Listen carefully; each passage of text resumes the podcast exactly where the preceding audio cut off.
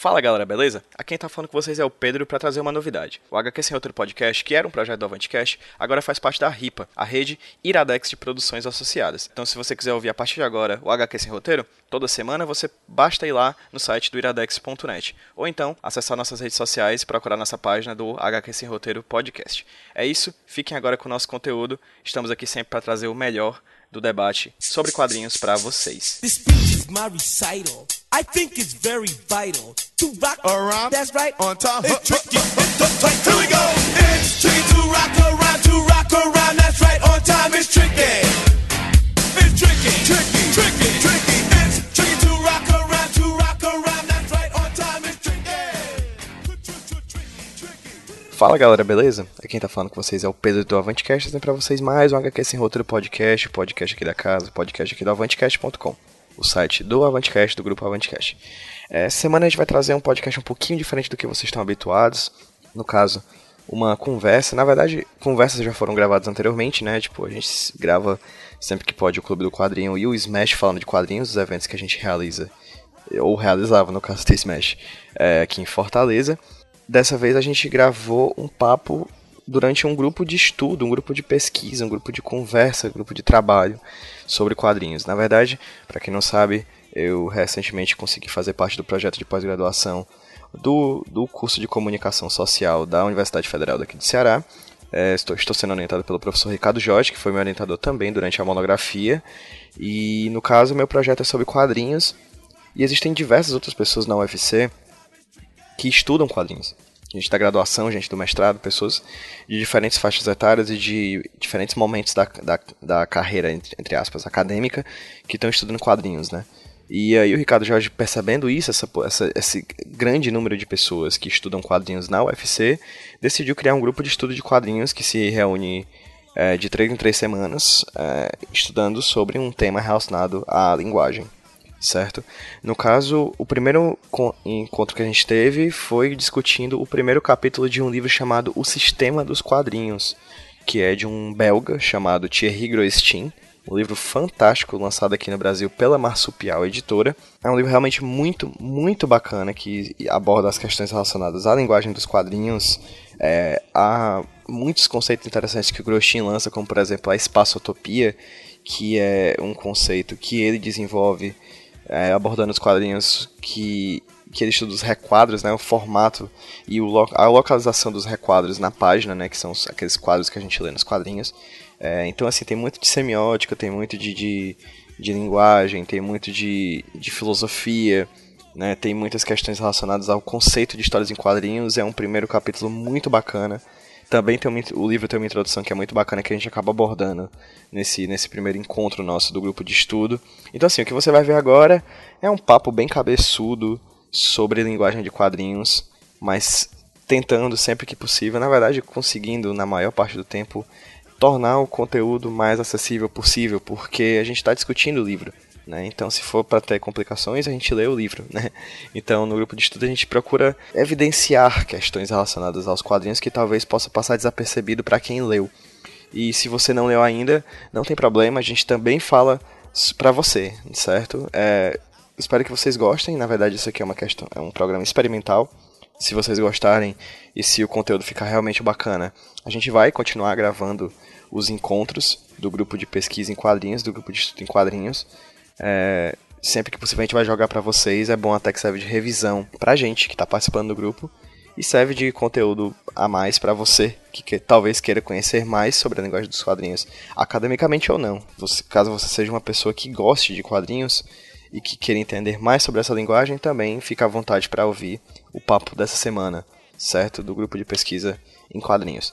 Gente, é isso. Fiquem agora com o podcast Groestinho, o Sistema dos Quadrinhos, e a gente se vê na semana que vem. Muito obrigado pela audiência. É, assine o feed do Avantecast no, no seu agregador de podcast. Procure por Avantecast em seu agregador. E receba semanalmente, toda terça-feira, um podcast novinho em folha sobre essa linguagem que a gente tanto curte, que são os quadrinhos. É isso.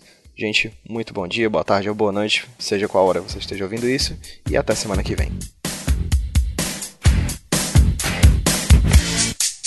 When I wake up, people take up mostly all of my time. I'm not singing, cause I make up a rhyme. I'm not bragging,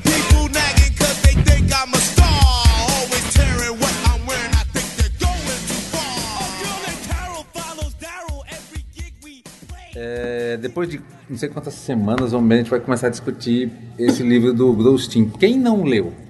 Isso que tá aqui. Não! É, só o primeiro capítulo. Só o primeiro capítulo. Quem achou complicado o livro? Assim, chato? Pode ser sincero. Eu acho que assim, no começo ele é complicado, mas depois que você se adequa ao modo dele escrever, fica mais fácil de entender até o que você leu antes. Você começa a ele dar um, ele fala alguma coisa, aí na página seguinte ele explica, você, ah, era isso que ele estava falando. Aí você começa a entender melhor as coisas. Tá. Todo, todo mundo que leu, leu a introdução também, que a introdução ajuda a dar A uma. introdução já fechei a introdução, eu peguei umas 10 páginas de fichamento só da introdução. Acho que quando ele. É aquela coisa do MacLeod, né? Quando ele começa a, a trabalhar com exemplos práticos, aí você tem uma compreensão melhor do que é que ele está falando. Falar de meios visuais sem o suporte visual é muito. complicado. É muito. É, fica muito. um negócio muito intangível, assim, muito. é, na teoria. Então. E, e quadrinhos é, é- é- tem uma dificuldade porque, por exemplo, quando ele fala de quadro, requadro ou painel, você fica pensando que está faltando na moldura, ele está falando do conteúdo, ou ele está falando dos- do, do local, né, do espaço do quadro, do conteúdo dele, ou está falando da borda, né? ou- então, isso. E acho que até ele, em alguns momentos, chega a alternar entre esses conceitos. Não sei se é um problema de tradução também, ou, ou- Mas é muito complicado quando você não tem um exemplo para amparar o. É por isso que eu tinha mandado para vocês o link de uma página, depois eu posso passar para Amanda, é, num blog chamado Piratas Revolucionários, que, que o autor, os autores, não sei, eles fizeram a compilação das imagens que ele cita, mas que não estão no livro, né? Então tem imagens de vários quadrinhos que não estão com questão de direito autoral, aí eles vão lá, compilam e até alguns eles transformam em GIFs, para você ter uma noção é, melhor do que está sendo discutido. Né? Então ajuda bastante. O, o livro meio que se completa com. é, o livro meio que se completa com esse site de algum modo. Né? O pessoal, estamos colocando aqui as imagens para fins de divulgação, de finalidade científica, não é comercial. Então ajuda bastante a compreender os exemplos, tá? O, o meu sentimento sobre o livro é que ele é um livro que não é difícil, mas é muito denso. Assim, você lê, aí você para porque você tem que compreender um conceito, aí quando você tem... Nesse conceito você passa para outro parágrafo, tem mais três. Aí eu acho que ele é muito denso. E uma coisa que eu percebi é que assim, eu tinha lido o li- o livro, mas beleza. Aí eu retornei a ele depois para poder fichar a introdução, que eu não tinha fichado. E eu percebi que foi muito mais fácil. Parece que você precisa de umas duas leituras assim para você ir no, entrar no barco do Gostinho, sabe? É porque o diferente do Will Eisner e do McClaw, o Grustin ele ele bota um peso, bota um chão teórico onde se localizar para discutir os quadrinhos, né? Ele discute a, o estado da arte, né? O estado da arte, não só o Realmente estado faz da arte, mas o estado da arte no sentido da palavra arte, né? Assim, que, o que, que os quadrinhos têm ou não a ver com a literatura, com o cinema? Qual é a essência do quadrinho efetivamente que não se prende ele à literatura, ao cinema ou outras formas estéticas? Então, ele começa é como se estivesse falando de quadrinho num determinado ponto, mas ele recua bastante para poder, olha, para chegar no quadrinho tem que falar de todas essas outras questões anteriormente, tá? É, para aí sim a gente poder compreender o local de análise dos quadrinhos. Então, desse ponto de vista, realmente ele é bem, sim, como já disse o filho, bastante teórico, talvez até mais da conta, tá? Eu acho interessante porque já é uma. Embora o livro não seja exatamente o mais recente, mas já é uma abordagem recente, visto que as obras, os cânones né, que a gente costuma abordar, eles sempre a impressão que dá é que eles estão começando, né? Ou eles sempre acham que estão começando. E ele não, ele já pega de um ponto mais específico, ele já tem um, e além de ter uma abordagem diferenciada, né? Que olha, isso aqui não é não é o texto, não é a narrativa. Vamos ver aqui os quadrinhos é, como imagem mesmo, né? É, Tem uma abordagem muito específica. Ele sabe muito bem onde é que ele está, o que é que ele e o que é que ele quer. Então isso é muito bacana. E você de em termos de localização mesmo, como tu falou. E em comparação com as publicações do Brasil, eu acho um passo muito grande, cara. Porque a gente fica falando desse negócio, mas basicamente os canones que tem no Brasil são Eisner e MacLeod, assim. Eu acho que ele chega... Não, que eles vão bem do básico mesmo, de explicar assim, como se alguém. Eu nunca li sobre quadrinhos, vou começar a ler agora. E aí ele vai explicar passo a passo, ó. Os ba- existem esse tipo de balões, esse balão riscadinho aqui, ó, de grito, esse balão com nuvem de pensamento, não sei o quê. E é legal do Groshin, que nem tu tava falando, ele, além dessa base toda teórica, de começar já de um ponto mais avançado, ele cita vários autores que você pode procurar depois para entender melhor. E ele, é- eu acho ele muito honesto em não propor mais uma vez o que é quadrinhos, assim, ele já pega de um cara, que é o Coperry, eu acho super honesto, assim, tipo, ah, não vou mais uma vez tentar citar de novo. O que é quadrinho pra mim? Não, ele já é- pega de outro cara e tudo mais.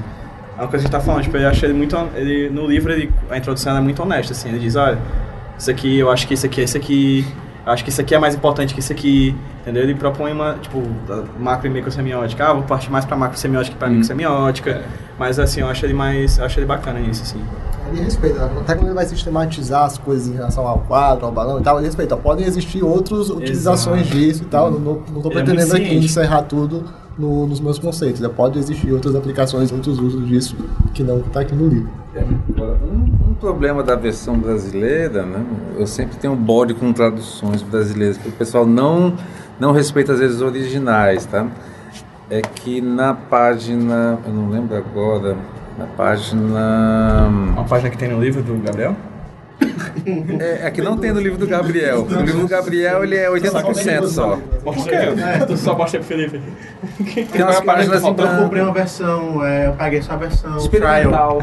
É, eu não paguei todo, aí chegam uns momentos que fala, Meu Deus do céu. Tu tentou dar banho de suco de limão, cara? Vai aparecer o negócio do Jordano Bruno, o menino do ele tá O menino do aqui. Acre tá aí. Tá aqui. Tu abriu a luz da lua, de repente tá escrito com litril. Vai aqui. Bota Não. contra o sol. Luz negra, assim. É. Tá dizendo ali a caverna do Smog. e o- Cara, se tu quiser, pega a caneta aí. O Davi tirou foto pra mim do dele, ele me mandou as fotos. Ah, tá aqui, ó. É, não, eu queria dizer que na página 44 da tradução brasileira, da Marsupial, ele mostra o quadrinho L'Homme de Java, né? Um rebelde, do Pierre-Yves Gaborion, e fala em algum momento da coisa do, dos quadros, do requadro. Só que falta, tá? Em relação ao original, vou passar aqui. No original você vê que. Ah, não, cara, era a página inteira. É, tá vendo? Então, margem, então né? a, não a margem, margem falta na versão brasileira. E você lê e você não entende, sente que está faltando alguma coisa. Hã? Tem uma vista boa, eu consigo ler, consegui ler aqui mais. É porque não tem o Sim. elemento da margem na página. Ele ele fala sobre Ah, essa ele margem- fez aqui como se fosse. Como se fosse um splash page, assim, né? não, Se é, esse, veja esse bem, ó, preto fosse essa A mancha, ele colocou. mancha. Aqui, ó. Entendi, Ele entendi. confunde os, a, a mancha gráfica com a página toda. Pois é, ele, o que eu senti dificuldade é porque ele não utiliza os conceitos da produção gráfica. Né? Então ele não fala de mancha gráfica, ele não fala de. Como é o nome quando você tem esse recorte? Agora eu esqueci. Sangrado? Exatamente, não fala da questão de sangramento, né? Que são conceitos, pelo menos do- nacionalmente, que a gente usa como. É até um recurso que da produção no gráfica. quadrinho que ele fala não é tanto usado, né? Essa coisa da página sangrada, o quadrinho que ele cita europeu. É, no ele europeu é mais raro a, página, a questão da página sangrada, embora acho que. Não, mas acho que até Moebius ele usa. Ele, Moebius usa em alguns momentos. o Incal. É. A questão é que como o Thierry Gustin não é produtor de quadrinhos, é teórico, né? então talvez esses termos passem batidos para ele, como não passam o Scott McClaw, né? Talvez o McClaw fica mais, ou para o próprio Wise, né? Como os dois são quadrinistas, né? E Gustin, até onde eu sei, não é quadrinista, né? É que eles cortaram mesmo. Fazer ele usar prancha, que é um termo antigo. É um termo mais. É porque na, na França se fala planche mesmo, né? Agora a É. questão é a tradução. É porque, é, acho que é porque a nossa produção gráfica ela vem, ela é mais americanizada, né? E, talvez e ele é bem europeu, né? Sim, e sim. aí o- os termos que ele utiliza realmente são incomuns até para produtores de quadrinhos. Por isso que, que esse livro é interessante porque ele a gente demora muito tempo para se alinhar com as terminologias que ele usa. E aí a gente vai fazer um fichamento, a gente está fazendo praticamente um, um glossário. É. É uma coisa que, que, que é comum, né, de certo modo, em tradução, de você não, sei lá, traduzir mesmo pro contexto que é comum no país novo, é, é, é meio chato, que, tipo, obviamente ele tá usando os termos que são mais populares na França e, de certo modo, a tradução mais adequada seria usar os termos mais populares no Brasil, pra gente entender sem essa... Sem essa necessidade de traduzir a tradução, tipo, ah, prancha, na verdade, significa isso aqui no Brasil, apesar de já estar em português do Brasil. É porque a tradução eles fazem literal, né? É uma É. tradução semântica. né, de, de, de sentido, é mais de palavra não, né? palavra, né? Isso Vocês é falam tão- punch, então é dire... prancha, então pronto, prancha. É. Mas isso até causa um problema, assim, que na, na página 28, no segundo parágrafo, ele fala Não há dúvida de que dar um significado tão amplo ao termo histórias em quadrinhos tem suas desvantagens. Só que assim, eu, lendo o resto, eu percebo que ele quis dizer banda desenhada. No original, ele fala ele fala banda dessinée. Então assim, é, é um- é um outro sentido que, que você tem ao resto do texto. A banda desenhada tipo, como se fosse o quadrinho de lá, é isso? É. Como a a o termo, assim, a, a separação. É porque na real história em quadrinhos não é um, um, um termo que tem um significado amplo em português, né? É, a história em quadrinhos faz referência a um uma linguagem, ou a um produto, ou dependendo do- de que a gente esteja falando, que, o, que é amplo, né? Ele não é amplo no seu significado, porque histórias então, são histórias, quadrinhos são quadrinhos. do termo mesmo. Da- das É que palavras tipo- que elas podem É, designar Ele várias fala, tipo, o termo história em quadrinhos, na, na- ele quer dizer o termo banda desenhada, entendeu? É, tá aqui, sandu. Eu acho que, inclusive, o termo história em quadrinhos é mais amplo do que banda desenhada. Eu acho... É que banda dessinée você pode estar falando do, realmente a banda do cinema. Os- os- que a banda, a banda é o- é a tira, né? É a tira, É, tira do cinema. É a tira. É porque o, o- no- na conceituação de quadrinhos por todo o planeta, né? é, a- tem gente que vê até problema com o termo novela gráfica, porque pode, não- pode ser que não seja uma novela, né? Sim, sim. E, mas aí fazendo referência à novela da literatura, né? Ou a- até a novela, não sei se.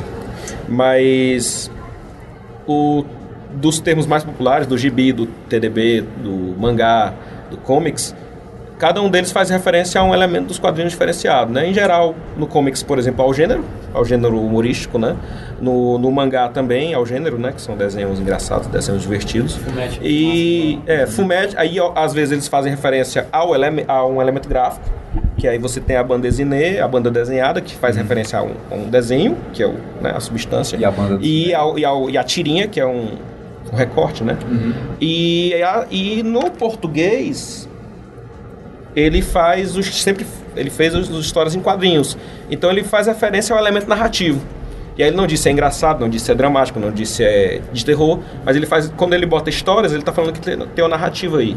E aí realmente, como vocês disseram, acaba sendo um- um- uma terminologia que é mais ligada ao que você quer dizer, histórias e quadrinhos, do que comics, porque cômico qualquer coisa pode ser, né? Muita coisa pode ser.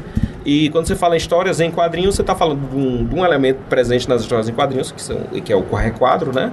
E está falando do da narrativa, que aí é bem A bacana. gente tava até conversando isso antes da gente subir aqui, né? Que apesar de ser um termo amplo e massa, ah, tipo, também tem histórias em quadrinhos que não são histórias, né? Você pode Que não são de quadrinhos um não cara- narrativos, né? Exato, É, não são os narra- narrativos. é, É, narrativos é, história em quadrinho. É, você pode ser, fazer poe- poesia, você pode fazer dissertação, essas coisas em, em, em texto dissertativo, etc. E no começo, era legal porque no começo do século XX não era quadrinhos, né? Eles falavam com quadradinhos. Era história em, quadradinhos. Histórias aos aqui. quadradinhos, né? Em É. Portugal. É. Mas é banda desenhada em Portugal também, não? Lá eles... É, banda Tem desenhada é um termo banda mais europeu, assim, é, né? É, uma história em um quadradinhos, salvo engano, é um pouco mais brasileirado, assim. É, tem, o- e o gibi, É o gibi segue a mesma linha do, T- do TDB, né? Que ele pega uma publicação que caracterizou. Tipo Bombril. Bombril. anime. Você pega um... E utilidades. Todo, gibi era um, um título, né? É porque em Portugal se dizia história aos quadradinhos, mas de um tempo pra cá eles estão assumindo banda desenhada mesmo, ou BD. É, Que e- até em termos de unificação europeia, se você pensar em termos de, comuni- de comunidade econômica europeia, fica mais fácil a sigla BD. que- Transitar, né? É, transita, né? Assim, E sem ser excessivamente nerd, quadradinhos é inadequado, porque estamos falando de retângulos, né? Nem sempre a, a altura é igual à largura. Exatamente.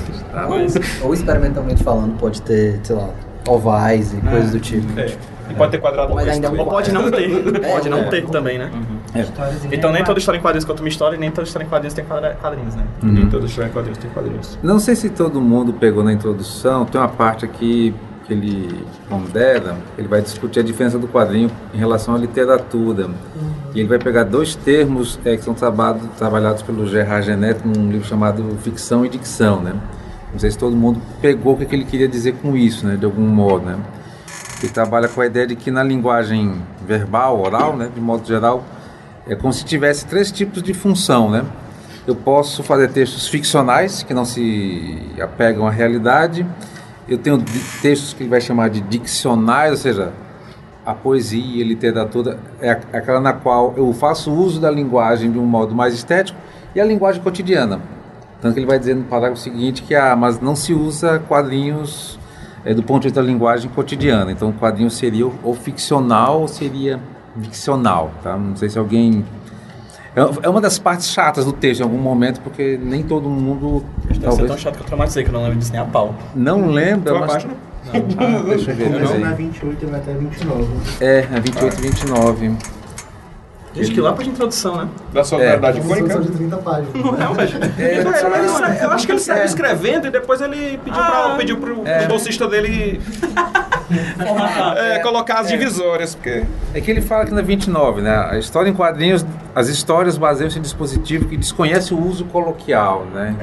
É como se ele dissesse, ah, quando a gente faz uso da linguagem verbal, a gente pode usar ela de qualquer jeito, a gente usa ela literariamente ou ficcionalmente, né? Você teria uma tripartição da linguagem verbal. Nos quadrinhos, não. Ou você faz ficção ou faz dentro da categoria do genético dicção. A gente não conversa em quadrinhos, por assim dizer. Olha, fala com ele. existia, existia um, um dos. no Mirk. Ele tinha uma categoria digital que você tinha como aplicar personagens no lugar dos pseudônimos, graficamente mesmo, e, as, e os textos do chat apareciam em balões. Era curioso isso. Gente, emoji. É, não. a- a- alguns. É, não é. Mas tudo bem, não vou dizer que é quadrinho, nem a É, pau. é. Só... Mas tem alguns pesquisadores que Forçando, Vários trabalham. celulares, bota vários É. celulares assim. Mas tem alguns pesquisadores que trabalham com quadrinhos e autismo, né? Assim, usar o quadrinho como forma de linguagem de expressão junto a crianças autistas, que bota os pais, os, as crianças autistas, os professores para conversar desenhando em quadrinhos. Eles conversam literalmente em quadrinhos. Ensina o garoto a usar o balão, a disposição dos personagens, as cores. Então, só para só pra tirar um pouco desse. O que poderia ter de alguma dúvida aqui de, com relação Mas a essa entendo questão que da. ele quer propor que é uma cara- caráter mais prático, né? Você não vai chegar, e moço, quanto é a passagem? Vai, em vez de você vai desenhar É, em quadrinhos, vai dizer... Ah, Não, mas, é, o- faz- mas assim, é, o, é o, o- o que é que ele quer dizer com o, o que é a coloquialidade? É, é a língua falada, utilizada cotidianamente? É. Porque assim, a gente tem quadrinhos bem despretensiosos hoje em dia, né? O cara faz um quadrinho e bota no. quase um meme, um quadrinho bota lá no Face, que você vê que o cara fez caneta bic na fila do banco. Guabiras que o diga. Então, Mas o, ele faz o- uma finalidade comunicativa. Tipo, eu quero que, de algum modo, apreciem isso aqui. Não é como falar, me dá um, traz um copo d'água ali que. Eu não estou preocupado com a poeticidade, o sentido estético da frase, dar um copo d'água. É o- quero. grau de formalidade É, da, exatamente. da- da- formalidade mesmo no sentido de forma, né? É, de, de- exatamente. de ter que seguir uma série de regras, embora essas regras estejam bem internalizadas, né? Mas assim, né? No, no cotidiano eu não, eu não me comunico com quadrinhos o tempo todo, embora eu possa fazer um quadrinho para me comunicar com alguém. É, no original bota aqui, né? A banda, a banda desenhada reposa sobre um dispositivo que não conhece usos é, familiares. É, seriam usos assim coloquiais, né? Assim, cotidiano, assim, dentro do, um, um universo mais restrito, né? Talvez cotidiano fosse algo- uma palavra melhor para traduzir do que coloquial. Hum, também acho. Porque tem quadrinhos É, que usam você- linguagem coloquial. É, você tem literatura que utiliza uma linguagem coloquial. Reproduz, pro- procura reproduzir uma linguagem é, de cunho coloquial, né? É, Mas e- aí ela vem dentro de um livro, um papel, com capa, a gente já coloquial é uma coisa, uso coloquial é, É, outra. uso. Ele fala que Ele usa fala uso coloquial, né? Uhum, eu uso coloquial, né? Que eu acho mais ou menos problemático. É, tá? no sentido colóquio de ser uma conversação, né? Uhum. Então realmente não se, não se conversa por quadrinhos. É, a não ser que fôssemos todos autistas e conversássemos aqui se fosse sua o caso. perspectiva de conversa?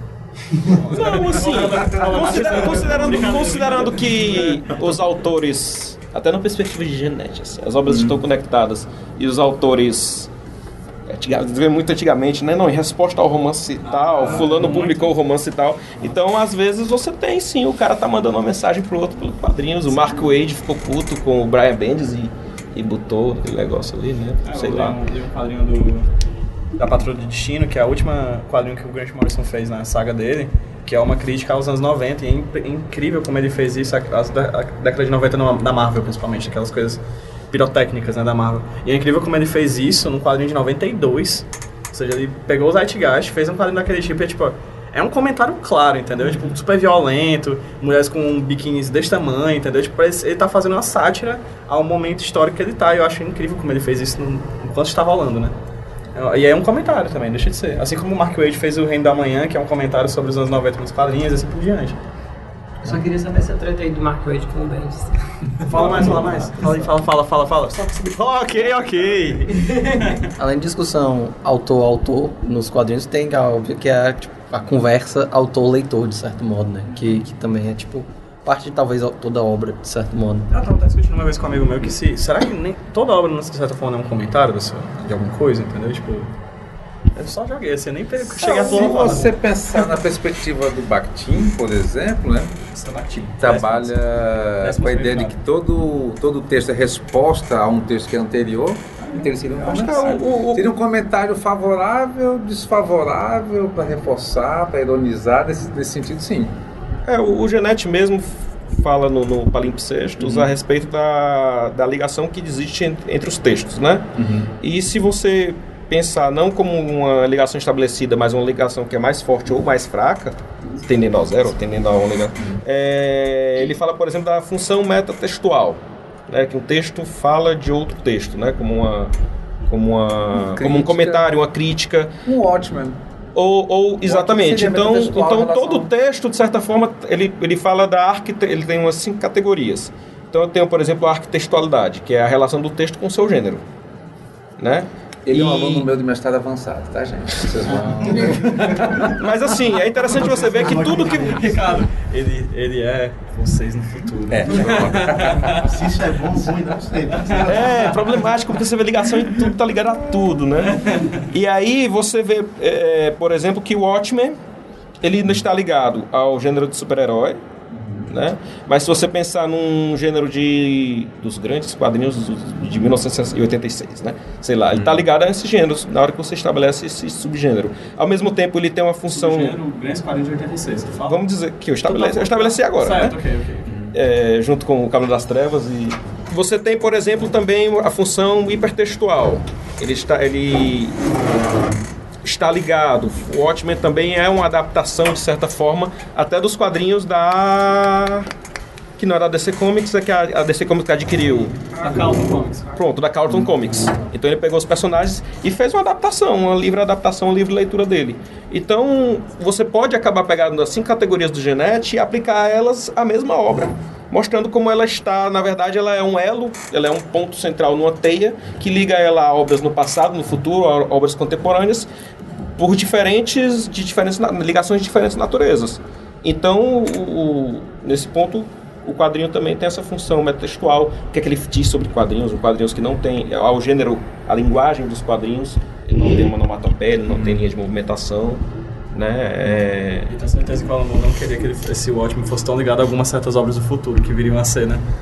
É, é até. O pessoal, disse que foi presunção dele dizer que ah, todos os quadrinhos de a partir de 1986 são inspirados, são, são cópias, são inspirados nos quadrinhos que eu produzi, né? Do, em Watchmen especificamente, né? Tudo que veio depois da. Mas assim, não é nem que o pessoal pudesse optar por ignorá-lo, que é, o que é impossível. O fato de você querer fazer uma obra que não tem absolutamente nada a ver com Watchmen já é uma influência de Watchmen. Você está desviando. Vou, vou ali pela, vou pelo outro lado da rua que é para não passar perto dele. Ele influenciou. Né? Então o, o Watchmen realmente não pode ser ignorado. O que você estava falando aqui do comentário? Era da literatura. Não, é se toda obra, não, de certa forma, não é um comentário. Eu acho, acho que sim, de certa forma. É, não chega a ser é comunicação, mas é, comuni... é porque é aquela entra para os âmbitos da comunicação e da informação, É. né? Do, do... A gente estava até discutindo na aula no mestrado, na semana passada, né? eh, A questão da visão sistêmica, né? A teoria geral do sistema, cibernética, e a gente até abriu espaço para como as, as adaptações, de algum modo, elas entram nesse universo sistêmico também, né? É, a- o pensamento sistêmico trabalha com a ideia da complexidade, da instabilidade da intersubjetividade, ou seja, tudo é complexo, tudo é instável e tudo é intersubjetivo, né, ou, ou subjetivo. E a adaptação ela, ela obedece a esses três preceitos, né? A adaptação todos os textos que de algum modo se ligam a outros, né? Eu tenho que ler e devolver para o Márcio, né, o Planetary, né? Não li ainda, dor de não permitiu, mas enfim. É, Então ela é uma obra que ao mesmo tempo ela se insere no nível da complexidade, porque ela ramifica para vários outros textos e referências que o leitor tem que ter, né? Ela é instável porque se articula com gêneros anteriores e desestabiliza eles e é intersubjetiva porque é o ponto de vista de um autor que está é, colocando a visão de mundo dele. né? E as adaptações passam por isso aí também, né? É como se eu instabilizasse o texto original, colocasse a minha visão de mundo, ideológica, de tempo, espaço, o que quer que seja, e mostra a complexidade da obra de um modo tal que ela continua sendo a mesma obra e uma nova obra ao mesmo tempo, né? dentro do, padrão de paradoxo ou de contradição que pensamento complexo assume. Acho que você vai ter que ler isso também depois. Eu acho. Não, tipo, tudo que o Ricardo Jorge fala é em livro, né? Mas eu tô lendo aqui, mas tem um remédio, uma bula, que é massa. Tu acha que vai ter que ler depois pra... Não, Poder. sou médico. É tipo... Eu só acho interessante você ver isso. É, você falou aquela história, né? De localizar a obra no momento em que ela tá, dentro do gênero e, e etc. Você vê isso, tipo, com personagens do gênero de super-heróis que eles estão aí há 70 e tarará anos, né? Aí você vê o- durante a existência deles como eles vão variando, como eles vão conversando com tendências culturais, tendências estéticas da sociedade. É sempre um, é um sistema, né? Ele está sempre sendo influenciado e jogando valores. Então, eles não são nem exatamente personagens, eles são uma série de características que vai se modificando, defendendo certos valores. É, arquétipos. Aí são influenciados e são influenciadores, né? Sim. Até porque são influenciados e influenciadores, eles mudam de eras em eras porque as, as eras mudam e mudam, né? Então, assim, ele acaba sendo mudado pra alguma coisa. Que nem quando tava te falando, né, isso daqui, que o pessoal dizia ah, o Batman do Zack Snyder mata, não sei o quê. Aí, não, gente, o Batman do Zack Snyder é muito pai, que ele mata, não sei o quê. Tipo, é que nem o Batman do Velho Testamento, né? Que o Batman começou matando, né? tipo assim, Batman, nas primeiras edições, ele matava as pessoas, a tiros, inclusive. Sim, sim. E aí só depois com o Batia Robin no que ele-. É. Não que ele não bata hoje, Batia né? até no Robin. É, vai tirar no Robin, né? Bate Vídeo todo mundo. clássico. Então ele é o Batman. Hã? ele é o Batman. É, Ele é o homem que bate. Ele não pode bater. É o homem que bate. É o homem que bate, tá lá. Que se fosse Coice Man, né? Era pra ser o Shotman. O atirador. O homem que atira. Tá? Tem uma outra coisa que é legal no texto do, do Steam. Todo mundo entendeu o conceito de espaçotopia? Sim. Ou deu trabalho? Top. É o espaço pra quem é top. Topzera.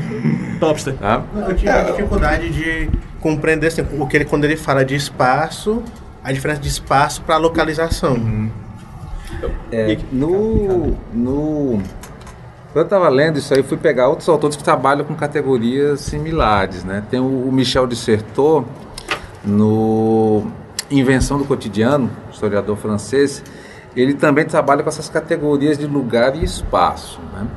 Só que o Dissertot diz o seguinte: lugar é aquele, aquele loco, aquele é, ponto que é estável, e o espaço é o local que as pessoas praticam.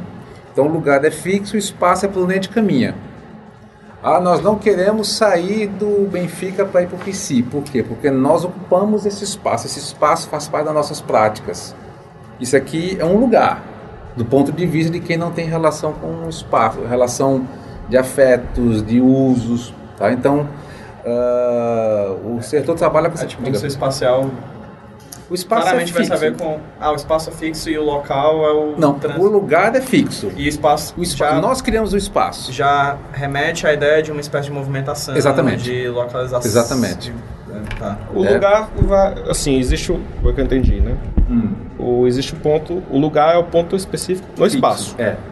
né? Eu, eu, eu pensei mais em termos de quadrinhos, então eu tenho, eu tenho esse Tá. espaço aqui e eu tenho um lugar, por exemplo, que esse requadro, que esse quadro É, ocupa. O, o, o que eu estou fazendo é porque o, o dissertor tinha feito essa proposta em 80, né? E aí, como o livro do Gustinho é de 99, em tese ele já poderia ter lido se quisesse o dissertor, né? Ou não. E aí ele vai trabalhar com as diferenças entre espaço e localização, né? Aí sim, ele vai dizer que o espaço é a coordenada geométrica, né? E a localização é a coordenada do que está no quadro. Aí eu prefiro dizer assim que um é o espaço gráfico, outro é o espaço diegético. Um é o espaço da página e o outro é o espaço do que está dentro do quadro representado. São dois níveis. É isso que ele vai chamar de espaço-utopia, ou seja, ao mesmo tempo eu tenho que pensar no layout da página em termos espaciais, como é que eu coordeno a história, uma tira, duas tiras, uma página dentro daquele espaço e dentro de cada quadro tem a localização que é o espaço da história.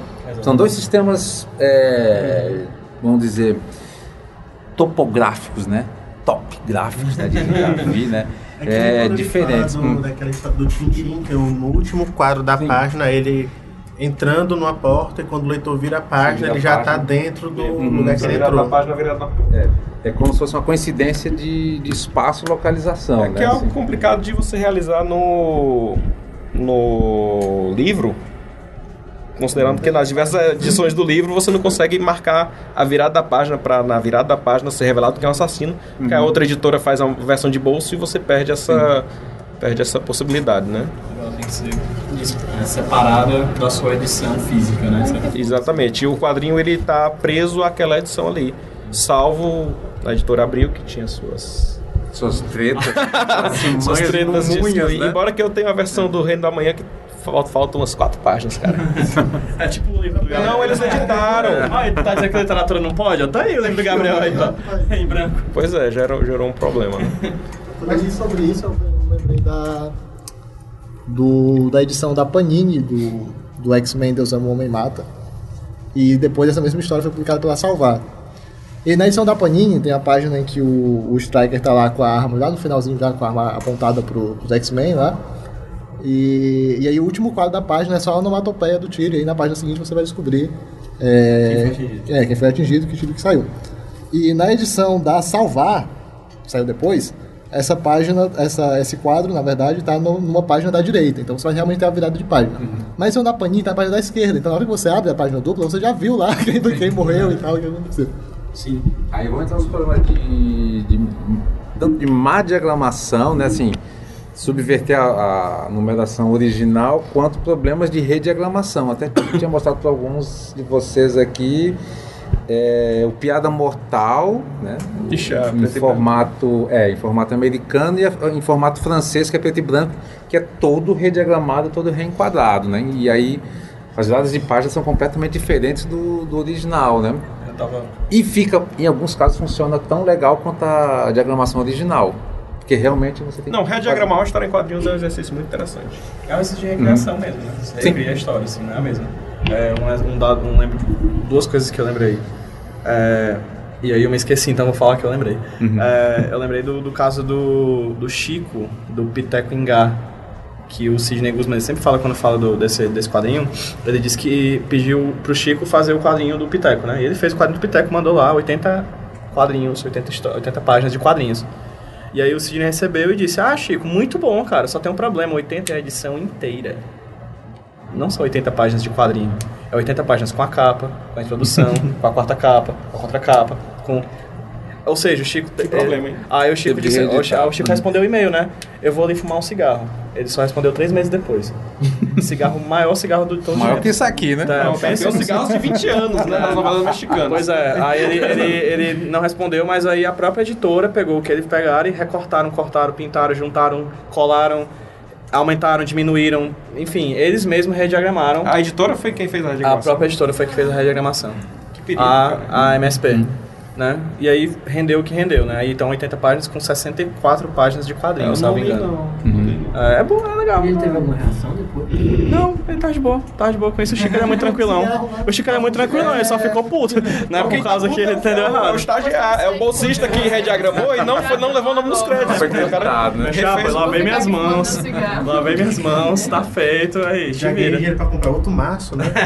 Mas dá pra comprar massa pra caralho, vendendo gráfico MSP na mão. Tem, tem um exemplo bom disso aqui no Brasil, que são, o Pedro sabe que ele estudou isso, né? Ah, aquela saga da Disney italiana dos anos 70, História e Glória da Dinastia Pato, que era todas as histórias da Abril, ou da Disney, perdão, elas são rediagramadas para caber no formatinho Abril, né? Então os quadros são esticados, páginas de quatro tiras viram páginas de três tiras, contrário. Fora isso, o contexto É. histórico, né? Hã? Fora o contexto histórico. Que era a ditadura militar. a gente- Como sendo ditadura militar, eles não podiam falar de muitas coisas. Eles não podiam. O personagem falava ditador, tipo, pra um personagem dentro do quadrinho, eles, falavam- eles limavam. metralha. eles limavam essa, esse quadro.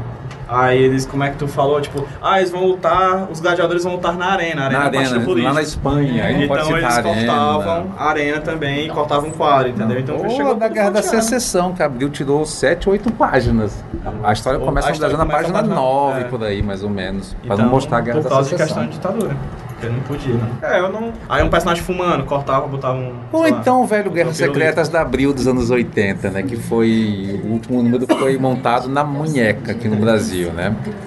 Então é, é isso que entra na questão da, do que o Agustin chama de a diferença entre espaço e localização, que ele vai chamar de espaço-utopia, né? Que é o trabalho que o quadrinista tem entre, ao mesmo tempo, ocupar o espaço da página e como ele vai representar espacialmente o universo da história que ele quer trabalhar, numa ou, ou várias páginas, né? É nisso que ele fala sobre. Foi o que eu entendi, pelo menos, que ele separa a artrologia restrita da artrologia geral, né? Sim. A artrologia ele fala que é tipo a articulação, né? O, é tanto que ele É. propõe essa, essa ideia de- do artrólogo, né? Uhum. Enquanto na, na literatura a gente tem um narrador, na quadrinha a gente teria o artrólogo, né? Foi- É. é o que eu entendo em relação a isso. E ele fala que a é, a artrologia restrita é a geral. A restrita é a decupagem. Uhum. Você pensa uma história. Eu vou contar a história. No quadro 1 vai ter isso, no quadro 2 vai ter aquilo, no quadro 3 vai ter assim até o quadro final, né? Quadro mil, É. vamos dizer. E a geral é aquele, é a que você Monta a página. né? monta, a pá, é o layout. É. Né? O que eu anotei aqui como é, seria o, o- a narratologia restrita seria o nível narrativo linear. A minha preocupação com a história, com o começo, do isso, outro, meio e né? fim. Ação e consequência, É, né? e o nível interquadros, né, que é como traduzido, né, que é uma preocupação mais reticular ou superficial, né, ou seja, como é que eu espalho os quadros ao longo da página. Então, a minha preocupação seria dupla, como é que eu narro e faço a narrativa ocupar o espaço ao mesmo tempo, dentro de, um, de uma certa, de um certo grau de coerência, né. É, aquela coisa do tipo, ah, eu tenho uma mesma história para contar em 16 páginas ou em 4. Aí eu tenho que, ao mesmo tempo, ou esticar ou encolher a história e pensar em como é que eu vou ajustar essas 16 páginas para transformar em quatro, ou manter o número de quadros, ou eu é, fundo cenas, algum modo elimino, edito.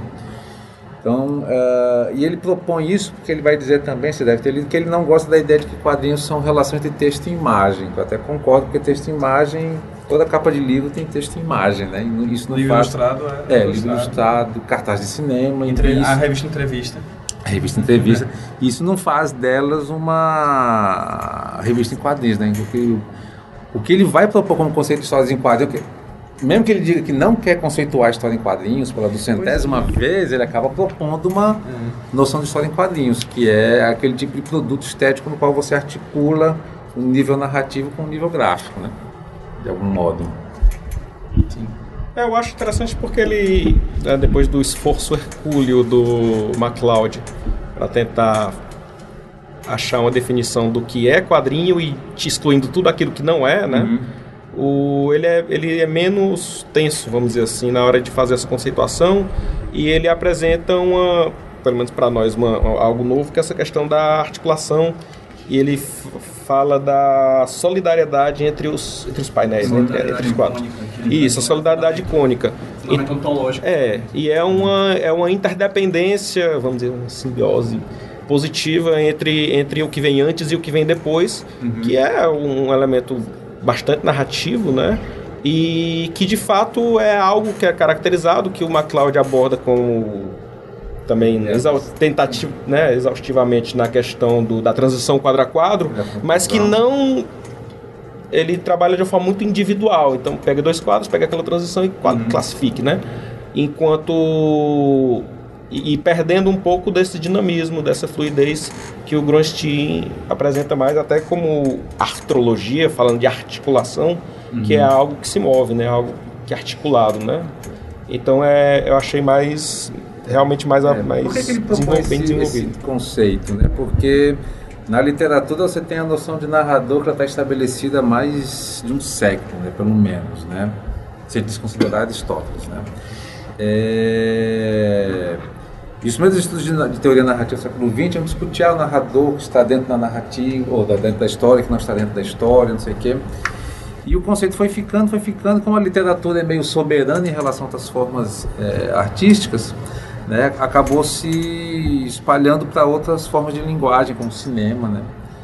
Até que um francês dos anos 60, chamado Alberto Lafay, ele propõe um conceito chamado mostrador de imagens. Né? No cinema, alguém me mostra imagens, assim como o narrador me narra algo ou dá a voz para o personagem, né? como no caso dos diálogos, né? travessão, sua fala.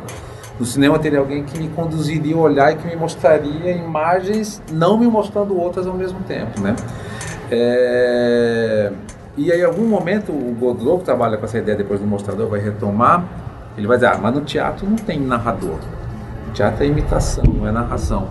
E aí, é com base nisso tudo que o Gustin vai chegar na ideia do artrólogo, que o quadrinho não precisa de um narrador, ele não precisa ter recordatório, né? O quadrinho, o quadrinho pode ser mudo. Mas todo mundo faz, sabe lembrar de um quadrinho mudo aqui, pelo menos o Gen, os quadrinhos do Gustavo Duarte. Então, então esses quadros não tem narrador, mas se não tem narrador. É, com, né? Falei, gente. Gen é o pé dos pés confundir, descalços, é, né? é, é, é, sono com dor de dente, a gente confunde os neurônios. Ficava trabalhando com os da sangue. Tem um Gan, né? Tem um também. Esse ponto. Tá? É, então, ah, os quadrinhos, eles têm uma, tem uma questão, que é, tem, pode ter alguém que narra ou não, né, nos recordatórios, né, por isso que o Grustin no original vai falar em recitative, né, recitatives é recitam, perdão, recitam é quem está no recitativo, né, que é o recordatório, então a gente pode chamar de recordador, né, é, você tem um recordador, você tem um mostrador, você tem imagens que são não mostradas, né, e tem o sonorização, tem a questão do sonorizador. Se eu tenho acesso ao que o personagem está dizendo ou não, né?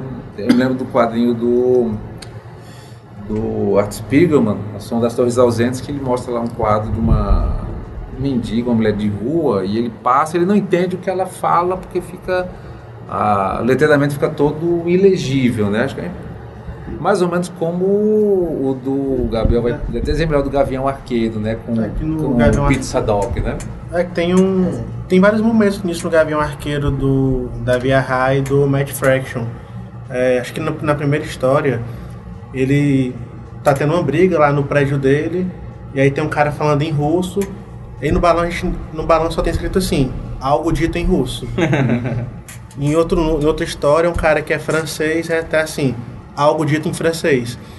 O que faz certo sentido porque é, você, você tá meio que como ele é, seria aí o recordador, a história sob o ponto de vista do, do Gavião Arqueiro, a gente pode entender que ele não tá, ele não entende o que o cara fala, mas ele sabe, ah, isso é em francês, assim. Então é como se a gente estivesse dentro do personagem. É, isso é um recurso interessante, narrativo interessante, considerando, por exemplo, o Hulk, que a gente assistiu do, do- com, que se passa aqui no Brasil, né? Para o americano, o que o, o que o personagem brasileiro fala não tem sentido, né?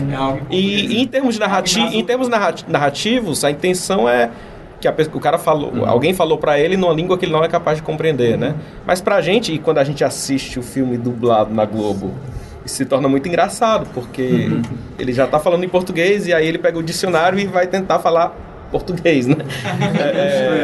É, é, eu sempre pensei assim, cara, já pensou como seria escrever uma história que a gente vê, pega às vezes, tipo Batman no Brasil, né? E, e uma história do Batman no Brasil e o Bruce Wayne desconcertado porque ele só fala inglês. E ele tentando falar português e as pessoas falando português, ele não entende, né? O cara tá numa terra. Wolverine, Wolverine já veio pro Pirambu. Wolverine já veio pro Pirambu com cara de México, colonial, né? É, É, México. É, muito estranho. O grande o É Zatara, como é o nome do vilão? É. Zatara é... Cara, é um vilão, ele é um, ele é um pai de santo, mas com cara de traficante boliviano. Boliviano, É, mexicano. porque claramente isso que Parece personagem do Robert Rodrigues. É, Assim. Por que parece, eu acho que aquela história é boa, cara. Só o problema é que não, A se história passa. é boa. A história é boa, ele rasga todo mundo com Eu aquelas acho ela tão dele. ruim que dá um giro e é legal. Sabe? Essa- essa- Legal, ele rasga o cara, bom. ele abre o, É, braço do cara com, com as garras, é bem... Eu acho tão ruim que fica bom. A única parte que é é condizente com a realidade cearense, eu vivo dizendo isso, a única parte condizente com a realidade cearense daquele quadrinho é quando ele pega um ônibus lotado. É a única E coisa. olha, né? E olha, e olha. né? Não, mas aquele ônibus ali... É uma top pick. É uma top pick. É uma Não era pra andar. Não sei como é que ele tá funcionando. Mas tem os ônibus aí que você vê que É, é, do- Eu falei que era mais próximo, eu falei que era factual, assim, né? Eu acho que é, uma coisa bacana que a gente podia falar é só a definição que ele traz de história em quadrinhos, né? Que ele traz Sim. na- no comecinho do, da- do capítulo 1, que é uma definição Tirar do... metade do livro. É, não, é na, na introdução ainda, na página 24 ainda. Que a, a introdução ela termina na página 125, né? Na, na... É, o Pierre Correperry, na página 24. Tá. Que ele fala que as histórias... Acho que a- o que não tá em parêntese é o que o Pierre Correperry diz e o que tá em parêntese é, que- é o que o Groistin coloca. Sim. Né? Eu acho que é isso. Que assim, as histórias em quadrinhos seriam uma narrativa, parêntese, mas não obrigatoriamente uma narrativa, fecha parêntese. Constituída pelas imagens criadas pela mão de um ou mais artistas, a parêntese, a fim de eliminar o cinema e a fotonovela, fecha parêntese. Imagens fixas, diferentes dos desenhos animados, múltiplas, ao contrário dos cartoons, e justapostas, diferente da ilustração dos romances e dos romances em gravura. Mas essa definição ainda se aplica muito bem à coluna de Trajano, à tapeçaria de Baiô. Adoro isso. Ó, isso aqui é quadrinho, mas pode não ser. Tem outras coisas. Aí, pode. adoro, adoro. Acho massa, o, acho livro mágico. do, o livro do Rogério de Campos, o Imageria, ele brinca muito com essa ideia da, da origem, da, do termo quadrinho, da própria forma de expressão dos quadrinhos, né? Ele vai sempre, é, curioso que a introdução ele vai meio que nem memento, né? ele vai jogando para trás, vai para trás, vai para trás. É um É. acadêmico maravilhoso, entendeu? Até chegar num feiticeiro nas cavernas, se pintando, pintando o corpo, tatuando, que seria vê? princípio da, da operação da articulação entre texto e imagem, né? Então, e outra coisa que ele diz que, é que os quadrinhos são um fenômeno global no sentido de vários países têm manifestações que são similares aos quadrinhos, aos primeiros quadrinhos. Então, não faria muito sentido. Então, só dizer que não faz nem muito sentido disputar a origem da, na noção de quadrinhos, né? Ou onde nasce, porque em todo canto você tem alguma coisa que remete ou que irá remeter futuramente aos quadrinhos, né? E como do século XIX para o século XX os quadrinhos é, passam a existir, vamos dizer, de modo mais sistemático nos jornais, então cada jornal, em cada canto do, do planeta tinha suas histórias também de algum modo. No Japão, na Inglaterra, na França, nos Estados Unidos, É massa no Brasil. É, Menino Amarelo foi o primeiro quadrinho da história. Foi feito por não sei quem, não sei quem, não sei quem, não sei quem. Mas eles pegam muito do, das, tapas- das ilustrações impressas do Topfer, que foi o primeiro quadrinho da história. Aí ele vai nessa, tipo, aí todo quadrinho é o voltando. primeiro quadrinho da história. Sempre. É muito bom, gente. Quem puder ler, eu caso não possa ler o livro, ler só a introdução, o andar da é um artigo. Está em promoção, acho que na cultura. É, eu vou dar uma olhada. Tá pela metade do preço. Com, com, com o 79, caminhar das ciências humanas, daqui a pouco a gente vai estar falando dos quadrinhos não humanos, né? Coisas. Antes do ser humano existir. Pós um pós um pós um Podem fazer histórias em quadrinhos, É, né? Repente, né? Ou no futuro, né? Os quadrinhos feitos por robôs, né? Inteligentes. dependendo, Sim, sim. dependendo dos quadrinhos que estão sendo feitos por alguns artistas, animais conseguem fazer quadrinhos. assim. Se macacos podem datilografar e pintar, né? E Por fazer o não Shakespeare, né? É, Fazer por que não? Ah. Caramba, citando física quântica, tá muito longe, volta, volta. Não, tem uma coisa legal aqui no final da introdução, né? Que até remete um pouco, que eu estava discutindo na, na aula do mestrado semana passada, eh, quando ele fala que podemos definir o modo de interação entre as instâncias da espaçotopia e da artologia como dialógico e recursivo, né? Tá? Dialógico no sentido de que você, como é que ele bota aqui, né? Associação complexa de instâncias necessárias à em conjunto a existência de um fenômeno, ou seja, um texto só vai existir na medida que ele existe em relação com outros textos.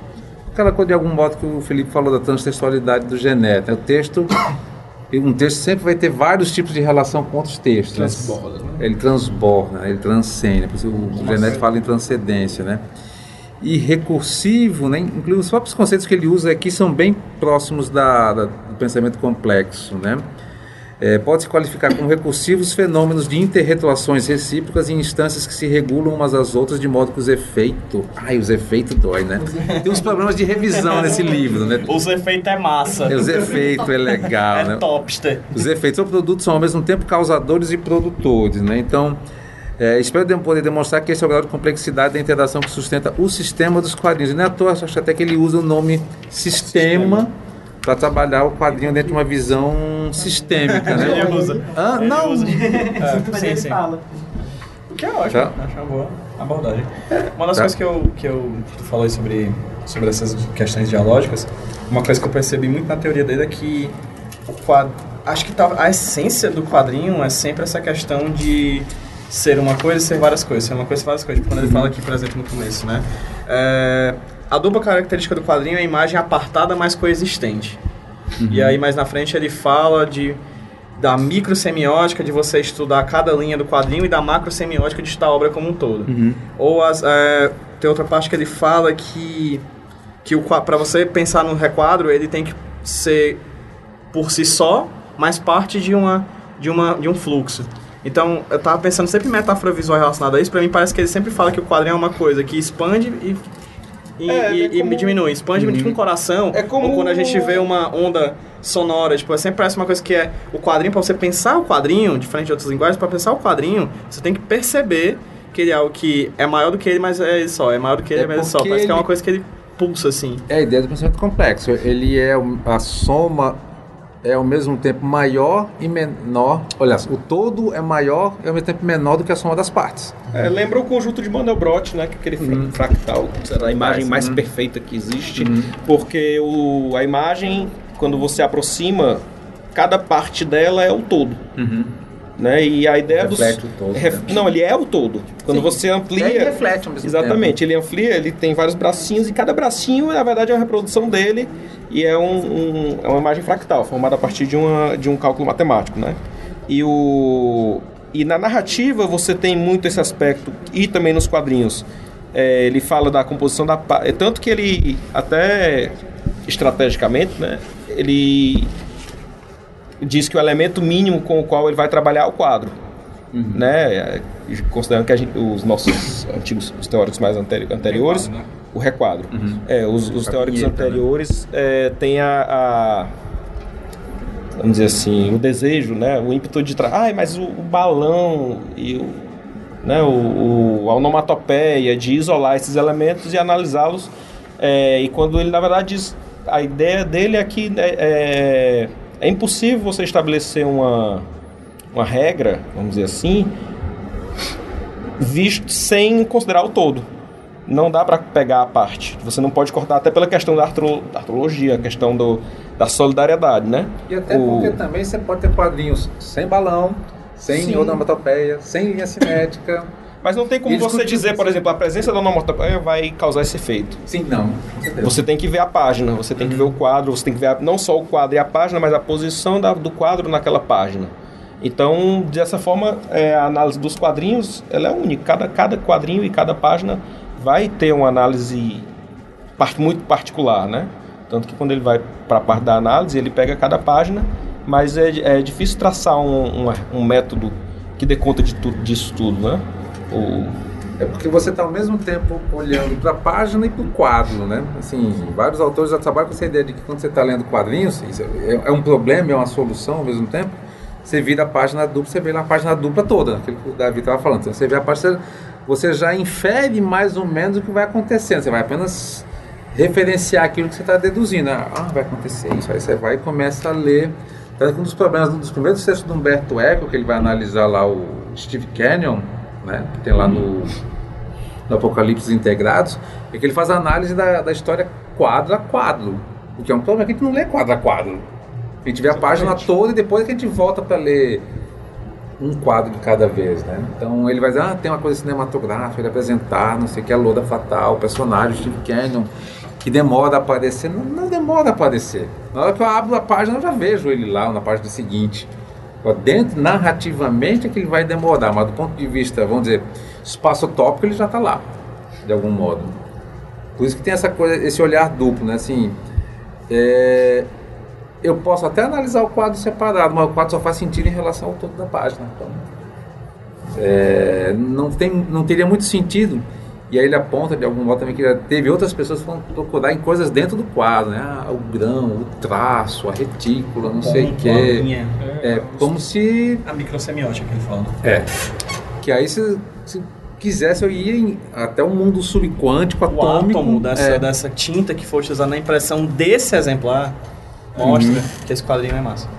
é, diz que na tinta assim. que o Obrigado, que. Hanna-Barbera assinava tinha o DNA dele. Tinta? Essa tinta é tão, essa tin top é tão top, é tão top, essa tinta é tão top que eu chamaria de tin top. Só pra Tá? Essa tinta foi usada pelo Rodolfo Topfer. Ah, meu Deus. Preciso parar com isso. Top fera, top fera, né? é top, não é só top, é fera também. Top fera, né? Os trocadilhos não terão fim. Na verdade. Não, Um jamais. Né? tá tudo no espaço top aqui, verdade. É, e a gente falando, a gente tá topando É, coisa, isso né? aqui foi só para chegar no final do- da introdução. Não sei se alguém tem algum comentário mais. Não, é. Não, tem, se a gente for falar sobre a introdução, sobre cada coisa que ele aborda, a gente vai ficar só na introdução hoje, porque tem muita coisa boa. Uhum. Assim, a... Mas eu pergunto se alguém tem alguma dúvida em relação à introdução. É, o capítulo coisa, né? terceiro tem 20. Se ele tivesse mais 5 capítulos, o quinto seria uma página só. Ele vai diminuindo, né? O que ele coloca que começa lá com um quadro bem grande, aí na outra tira são dois quadros, na terceira são três, até chegar no livro que são 11 quadros, é isso que ele faz. Só que ele faz o contrário. Ele começa com 500 páginas, aí depois faz, O faz problema da 200. versão brasileira, né? Porque a francesa, cada página, Ah. cada, cada exemplo é uma página na totalidade, né? É um outro problema da edição Mas é brasileira, ele fez o infelizmente. é porque ele fez o material e chegou pra editora e disse: Olha, são tantas páginas. E a editora brasileira chegou dizendo: Não, olha, eu só tenho tantas páginas, vamos botar, vamos. É, alguém comentou aqui que seria útil se o livro fosse mais ilustrado. Acho que na própria página que eu citei, né, do Piratas e Revolucionários, eles pegam uma imagem de um livro do Will Eisner, não sei se é o Sonhador, e vão ilustrando assim, o que, o que que ele chama de requadro, o que, que ele chama de margem. Não sei se alguém chegou a ver no site. Não. Tem uma imagem que ele está lá segurando a folha de papel e tem as setinhas mostrando o que é cada uma das, dos conceitos que ele usa, né? Gente, passando para avisar só que na postagem desse podcast que vocês estão ouvindo vai ter o link para esse site que o Ricardo Jorge está falando aqui nessa, nessa conversa, para vocês também terem uma ideia extra livro do que ele está falando. No caso, as explicações que o livro não pôde conter por causa de questões relacionadas a direito autoral. Então o link desse site vai estar na postagem do site do avanticast.com, ne- no link, na postagem desse podcast que vocês estão ouvindo agora, beleza? Vamos voltar pro papo. Porque isso faz falta no livro. Como o livro é muito teórico, muito- as coisas ficam muito abstratas, você não consegue visualizar o que que ele está chamando por multicadre, por exemplo, multi, multi-requadro. É. O que pra mim não faz o mínimo Super sentido o requadro, multi-requadro ser maior do que um hiper-requadro, porque hiper pra mim dá uma ideia de... É o maior Hiper. que tem. É, É porque o multi dá uma ideia do conjunto dos quadros, né? E do, do- do conjunto dos quadros. porque o multi, ele é a obra inteira. É. É. A composição, aí o Gabriel muito, muito bem me lembrou que, tipo, não precisa necessariamente dizer que são a obra inteira, tipo, todo o Watchmen. Se a tirinha ela for autocontida, o multi-requadro é a tirinha, tiras. né? Porque é uma tirinha, ela é autocontida da obra per se, assim, ela é a obra. E aí, eu não, pra mim, não, não sei se é porque lá o... o como é nome? O, que, radical é diferente, mas eu acho que mu- multi, hiper, hiper faz mais sentido pra mim pra dar a ideia de O múltiplo é totalidade. múltiplo, O multi é múltiplo. O hiper é o que extrapola, né? É o exagero, é o exagero, né? O que pra mim faz mais sentido, porque pra ele o multi-requadro é o conjunto de todos os quadros e o hiper-requadro é da prancha, né? Prancha. É, é como se. é, acho que seria o equivalente a uma splash page ou um hiperrequadro. Não, necessariamente. é página. É. É. É, mas é porque o hiperrequadro ele vai condensar, por exemplo, o. É difícil imaginar conceitualmente, né? Ele dizendo aqui, ó. É, eu, eu, eu anotei aqui. O hiperrequadro envolve nada mais que uma homo- homogeneidade dada em seu contorno se aplicar a uma única unidade que é a da prancha. É porque o hiperrequadro, com- a rigor, ele contemplaria também a sarjeta. É. E o multirequadro está falando só do conteúdo de, cada, de todos e cada um dos requadros, a parte interna. Ele não leva em consideração, por exemplo, a sarjeta. Eu anotei aqui. de todas as, as páginas. A sarjeta e as bordas, que ele coloca, apontou como elementos relevantes. É, eu anotei aqui, assim, quando estava lendo, falando do hiperrequadro, bota aqui suporte constante, aspas, né, de uma história em quadrinhos, ainda que possa variar entre páginas, como por exemplo Asterios Polyp. Asterios Polyp, sei lá como se pronuncia, né? Que o, o hiperrequadro dele é flutuante. né? Você tem quadros mais largos, quadros mais estreitos, ele não ocupa, vamos dizer, a mesma mancha gráfica o tempo todo, né? As larguras, inclusive as larguras das sarjetas vão variando bastante. Nunca leu não? Do Mazzucchelli? Sim, sim. Não conheço, não li. Do- dos dos quadros e requadros, na verdade, é, homomórficos e heteromórficos. né? Os homomórficos eles reproduzem, na verdade, a, A forma a da- forma da, da, da página. da prancha. E os heteromórficos eles vão fazer qualquer outra coisa que não reproduzir a, a, a mesma forma. Então, podem ter essas variações. Eu pensei numa coisa agora, falando de prancha, página, essas coisas. Tomando por base que, que, que o, o, o Gabriel tinha falado que a tira, se ela é autocontida, ela é um multi-requadro. É, multi-requadro. É, e aí ele fala de prancha. Sabe que prancha na superfície do quadrinho, assim, que ele quer dizer, diferente de página? Porque página a gente tem ideia muito clara que é um, esse formatinho aqui, A5 e tal. Só que a prancha que ele não quer dizer, tipo, é o local onde o artista propõe o seu quadrinho. Ele, ele dá uma. Eu tô- eu tô só- é a o que eu seguinte imaginei agora. Eu tenho, uma, eu tenho uma página do. Ixi, eu esqueci o nome do cara. Mas vamos lá, eu tenho uma página na qual eu tenho uma tirinha que ocupa a parte superior da, daquela página. Estão três quadros na parte superior e aí e a restante da página ela é em branco. Nem por motivos narrativos, mas ela é em branco. Né? Vamos dizer que era um conjunto de tirinhas e no final, sobre aquelas três ali, ele botou e deixou o resto em branco. E o. E aí você vai fazer produzir aquilo ali num trabalho. A rigor, você vai recortar a tirinha para apresentar só a tirinha, você não vai apresentar a página inteira. Né? Então eu tenho. que a página inteira seja um recurso. É, que se, se houvesse um- algum outro elemento. Então, assim, daí você pode pensar num, que um multirequadro realmente vai contemplar só as três. Os três, os três quadrinhos estão presentes na página e você vai ignorar que o restante da página foi apresentada naquele, pelo menos naquela edição ali vazia. E quando você falar em, na prancha, aí você tem que pensar na página mesmo. Na representação. Pensando no que, no que tu disse agora, é, uma página, uma prancha. Mas se a gente pegar uma página dupla, ao invés de duas pranchas, eu posso ter uma prancha só. Uma prancha só que abarca duas páginas, que é a página dupla. Eu acho que ele pega esse conceito de hiperquadro, né, de hipercado, e dá... Estava lendo os autores que trabalham na área de linguística, que vão falar de diagramação de jornal e falam essa ideia de hiperquadro, né, o espaço no qual você coloca manchete, foto, legenda, texto, É uma página que amarra é, é, tudo, que é né? mais uma questão de conteúdo até. Porque quando eu falo em hiperquadro, eu estou me referindo ao que eu seria capaz de descrever como sendo o conteúdo de cada um dos quadros. Tudo aquilo que narrativamente acontece naqueles quadros que estão expostos ali. Você quer dizer que se conteúdos. chamasse de hiperpágina nada mais simples, né? Em vez de hiperquadro. É, ele, é- ele é meio chato, ele é meio chato como conceitualista, assim, ele é meio, como por exemplo falar em quadros homofó- homomórficos, né, quadros quadros homofóbicos, né, é, como eu, ac- creio que sim, e, e dada a própria riqueza dos quadrinhos e nas possibilidades do que pode acontecer com a tinta do- sobre o papel, eu acho meio, assim, é, é desnecessário essa conceituação quando ele trabalha, ele, ele próprio trabalha com amplitude de quadrinhos, chega até a citar o Eisner, por exemplo, para a qual a análise, uma análise de quadros heteromórficos ou homomórficos é desnecessária, assim, né? Eu, não lembro mais. desse, dessa é que tá situação porque, porque a, a conceituação entre heteromórficos e homomórficos, eu tava até conversando com o Márcio na outra vez que a gente teve aqui do- no, no grupo, que essa diferenciação que ele faz, eu acho interessante porque predispõe uma mudança narrativa, cara. Tem um impacto diferente no leitor, assim. De Você acordo pensa- com, com, na- com a história, claro, que ela, exatamente. ela rende, rende a história. Mas, por exemplo, se você pensar... Tá, o exemplo que a gente falou foi do Planetary mesmo. Ah, o, o Edis, ele tem aquela característica, é o wide- widescreen é, panel, né? O painel widescreen. Sim. Que é uma completamente diferente do, de- da maioria das páginas do Watchmen. Que são... Hetra, a, dos, a do Watchmen ela é homomórfica, ah, né? Os quadros aí são retangulares em pé, E como a página, né? Uhum. e múltiplos. Enquanto Regulares. no, no Planetary elas são widescreen, ou seja, elas são retangulares deitadas, né? Como se fosse assim a imagem. E é, o impacto é completamente diferente. O impacto da leitura quando você está lendo Watchmen, quando o impacto da leitura quando você está lendo Planetary, parece que você está vendo um filme de ação mesmo, assim, porque, claro, É. re- rendido ao, que- ao que a história quer dizer. Mas é, Pronto, tá aqui. É, Mas são é de- quadrinhos mais pós 2000, né, no qual esse recurso é utilizado, assim como as sarjetas enegrecidas do Tá aqui.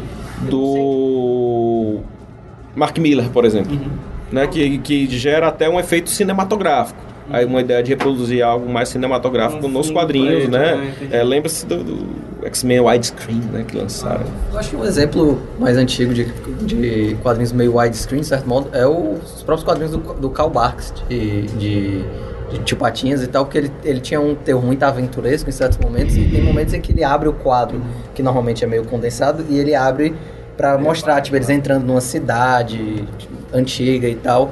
E, é, e inclusive, tipo, é, o Spielberg e o George Lucas falam abertamente que eles tipo, tiraram muitas inspirações do, do Karl pra fazer o Indiana Jones, de certo modo. Porque, tipo, os momentos em que ele chega nos lugares, é, é- abre como se fosse um filme mesmo, sabe? Tipo, ele, ele mostra um widescreen da, da, da cidade, tipo, como uma aventura, de certo modo. Tipo, é, o, é o grande momento da aventura, ele abre completamente o quadro. Acho que o, o sentimento Inclusive, que eu ele, é, desculpa, inclusive ele, é, quando ele se aposentou dos quadrinhos, ele virou um pintor de, de paisagem mesmo. Porque, tipo, ele. No próprio quadrinho dele, ele já tinha essa, essa tendência, de certo modo. O sentimento que eu tenho quando eu vejo essas, essas coisas do, do, do Goldstein não é nem que seja desnecessário essas, essas conceituações, eu acho até bem interessante. É porque eu acho que ele tava vendo assim, rapaz, ninguém falou disso, vou dar um nome aqui. Aí ele vai nessa, ele vai catalogando, assim, ele é muito, muito sistêmico, assim, de fato. Ele vai, né, tipo, propondo conceitos em cima de coisas e vai propondo, propondo, aí ele puxa um, um ponto 1, ponto 2, aí o 2.1, 2.3. Assim, É, eu, é muito, muito que, eu acho que é, na verdade, o que eu acho que eu quis dizer é que destoa da natureza da análise que ele está desenvolvendo aqui é, chegar nesse ponto de minúcia, por exemplo, em relação a este aspecto do requadro e até não abordar outros aspectos do requadro, como o requadro ter linha ou o requadro não ter linha, ou até a espessura, ou até a espessura, ou a espessura, mas ele não chega, por exemplo, a dar um nome, entendeu? Eu acho é, é, é, é óbvio que o formato do quadro e o formato do quadro em relação à prancha ou em relação ao hiperquadro é, tem um efeito narrativo, né? É, entretanto, é, dar um nome a isso, é, ou até questões de por exemplo, que a gente observa na produção de quadrinhos, por exemplo, a espessura do requadro, que é algo que tem um impacto narrativo assim fenomenal. É, ou até as, as eternas e intermináveis e chatíssimas discussões, por exemplo, sobre o espaço, o espaço da sarjeta, né?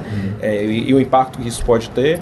São outros aspectos que também são, são, são relevantes e que não chega, por exemplo, a dar um nome disso, ou a sarjeta hetero qualquer né? coisa, ou- ou- ou Gente, o livro dele tem volume 2, foi na França 2011. Não, tem que claro, esperar é, chegar aqui Talvez no tenha guardado, né? mas assim, o que eu senti foi justamente essa questão. Mas, e até do, desse aspecto dele dar o conceito, mas ele não apresentar, por exemplo, o, o impacto que isso pode vir a ter, como vocês acabaram de fazer aqui, na questão de ser widescreen ou de ser. É, Ele só joga conceito, não conceito, não exemplifica. não exemplifica e, e- e mais do que exemplificar, porque ele não está na vibe de lançar conceitos e exemplificar como os, os manuais normalmente fazem, mas de, de apresentar os impactos disso, que realmente é limitado, né? O cara não pode falar de tudo, né? E tem um volume 2, como diz o Ricardo. E ele fala isso no dois, sabe dizer? Eu não li ele dois todo não, né? mas, assim, mas, mas ele aprofunda algumas questões, como a do artrólogo que ele propõe, ele vai expandir, né? Boa parte das ideias que tem no 1 um, ele expande no 2, e aí no 2 vai ter uma diferença que é, por exemplo, ele falar de quadrinhos da internet, quadrinhos digitais, que não tinha aqui no 1, um, porque enfim, era 99, tá? o outro livro é de 2011, então já trabalha... Hã? É, 99, faz São um tempinho já. 12 anos, né? Um intervalo considerável. E algumas dessas questões ele vai aprofundando. Ele, ele acaba, em geral, retomando essas questões, né? Mas se um dia tiver uma tradução em português, 12 anos ou todo mundo 12 fizer cultura De 99 francesa... a 2011, é do volume 1 ao Ah, volume sim, 2. volume sim, 2 sim, sim. ele... Ah, sim, achei que isso pra cá. É, É só a 12 gente anos. passou aqui o celular com a, ilustração, fica muito mais fácil, né? Quando você vai desenhar. É, você vê que o, o, realmente- o, o, o hiperquadro dele ignora as margens, né? Pelo que É porque o, Sim, sim. o hiperquadro dele é como se fosse. É um- É, é um é- bloco. É o que amarra É. o bloco dos quadros. É o- a, a silhueta que É os requadros fazem. Seria a mancha gráfica. É, seria a mancha gráfica. O espaço onde você imprime. Eu entendi que é como se fosse a silhueta que os quadros da página fazem, né? Aí se fosse sim, outro formato, É, também seria. Mas gera um problema, por exemplo, no. Como ele fala aqui dos incrustados, ou até da splash page, é né? que- Porque dentro da splash page você tem uma mancha, você tem um hiperquadro, mas às vezes a splash page é, você tem um quadro, como ele bota no incrustado, né? Que você tem um quadro e esse quadro entra baixo dos demais quadros e aí você tem os outros quadros da página flutuando sobre um dos requadros que seria a splash page, seria um hiperrequadro, né? E aí você acaba que em muitos casos, e nos quadrinhos dos anos 90 que eu digo, da Image Comics, é, todos os hiper, o hiperquadro e a mancha gráfica e a prancheta era tudo a cor só. né? É a largura da página. Né? Isso que eu gosto da definição dele que ele pega emprestado de outro autor, de hiperquadro como algo próximo a um arquipélago. Acho Sim. legal essa metáfora, a ideia de que... Putz, cara, quando eu li isso, eu lembrei automaticamente da minha monografia. Hum. Que foi sobre silêncios quadrinhos. Uhum. Que a, Orla- a Orlandé, a Pini Orlandi, Orlandi, né? sei. é, A Orlandi Orlandi, ela fala que silêncio não é a ausência de som. Certo? Quando a gente fala de silêncio, é mais interessante a gente pensar o silêncio como o local de onde vem o som. Então, assim, se, eu- se vocês conseguem me entender aqui eu falando, é porque por trás de nós, da nossa conversa, existe silêncio. Ele é como um quadro branco em que eu estou escrevendo, vocês estão entendendo que eu estou escrevendo, porque eu não estou escrevendo com a caneta preta, um quadro preto. Entende? basicamente é isso. E, cara, quando ela- ele fala isso, que o hiperrequadro, é com, o quadrinho, ele, ele, ele vem do, do, do, do, meu, do, do- da página em branco como uma ilha no arquipélago e o mar é o, é o, o branco do hiperquadro, caralho, silêncio, brother. É o silêncio que eu estudei quando eu tava estudando sobre silêncio e quadrinhos. Eu fiquei abismado, assim. Se eu tivesse lido esse quadrinho antes do, da minha monografia, talvez o Geraldo Jazini tivesse me dado 10. Quem me deu 9 porque ele disse que eu, eu só li, o- eu li os, os. os popzão, né? O MacLeod e os Liner da vida. Porque esse livro não tinha chegado à época, eu nem, nem cheguei a ler. Eu joguei os búzios aqui, aí eu abri na página que ele define a prancha, a maldita prancha. Opa! Que é, na verdade, um conjunto de quadros cheios agrupados numa página. Só isso. É a do hiperquadro. É? Não é tipo. Conjunto de quadros cheios. É, no final da página 41. A última As frase. pessoas que ele dá me parece muito pro. Eu acho que a. a é porque a gente tá muito numa, numa visão, talvez, de, produtor de quadrinho, de muito espaço tópico, né? Eu acredito que ele esteja fazendo referência mais à forma, vamos dizer assim, à forma e ao conteúdo, né? Ou, ou o que está contido na história, ou, ou referindo ao conteúdo dos quadros, do que. E a forma também, né? É, ele, ele faz um paralelo na página 42 que ajuda a entender um pouco, né? O hiperquadro está para a prancha, assim como o requadro está para o quadro. Isso. A ideia do, do limite, né? Aquilo que fecha ou abre, né? Dependendo se você coloca uma linha é, divisória ou não, né? fala que é as tiras, a prancha, a página dupla e o livro são multirequadros aninhados. Aninhados? Aninhados. O, o, o Felipe falou de um, de um termo que ele usa na- no livro, que eu tava até conversando com vocês antes de chegar aqui. Eu falei muita coisa com vocês antes de chegar aqui, né, cara? A gente tava queimando pauta lá fora. É, sobre o incrustamento. Eu, eu, gosto, eu gosto muito dessa, da, do, desse texto do Groistin, porque eu leio, cara, eu vejo... Eu puxo na minha cabeça exemplos do quadrinho nacional, do quadrinho americano, do quadrinho japonês, do quadrinho francês, e eu percebo que há uma... uma uma, conti uma continuidade de pensamento tão bacana que, tipo, se tipo todos se encaixam, entendeu? Tipo, no incrustamento. Tipo, ele fala numa hora que o- os balões, eles servem, de certo modo, como requadros. Como, não, como requadros. Porque eles também são um formato que insere alguma, que encerra alguma coisa dentro, né? Ele fala disso em algum momento, que os balões podem ser vistos dessa maneira, como requadros, de certa forma. No conceito de requadro que ele utiliza no livro. E aí eu lembro que no incrustamento é um requadro de um requadro, né? Basicamente, que ele fala que ele encaixa dentro de um requadro, né? E aí tem, eu lembro dos quadrinhos japoneses, que o cara fala de um balão se referindo a um personagem, aí dentro do balão tem a cara do personagem, o cara coloca um desenho dentro do balão, entendeu? É um incrustamento, né? Porque você tá as- as- colocando um requadro dentro de um requadro que é o balão, que pode ser considerado como requadro segundo o Groistin em algum momento do livro aqui, que eu não lembro. Mas eu acho tão consistente isso, sabe? É uma obra que eu vejo como consistente. Eu vou lendo, vou lendo, eu vou achando exemplos, eu, caramba, esse cara... Acho que esse cara sabe o que ele tá É falando. Ele não está preocupado. Ele devia, ser te...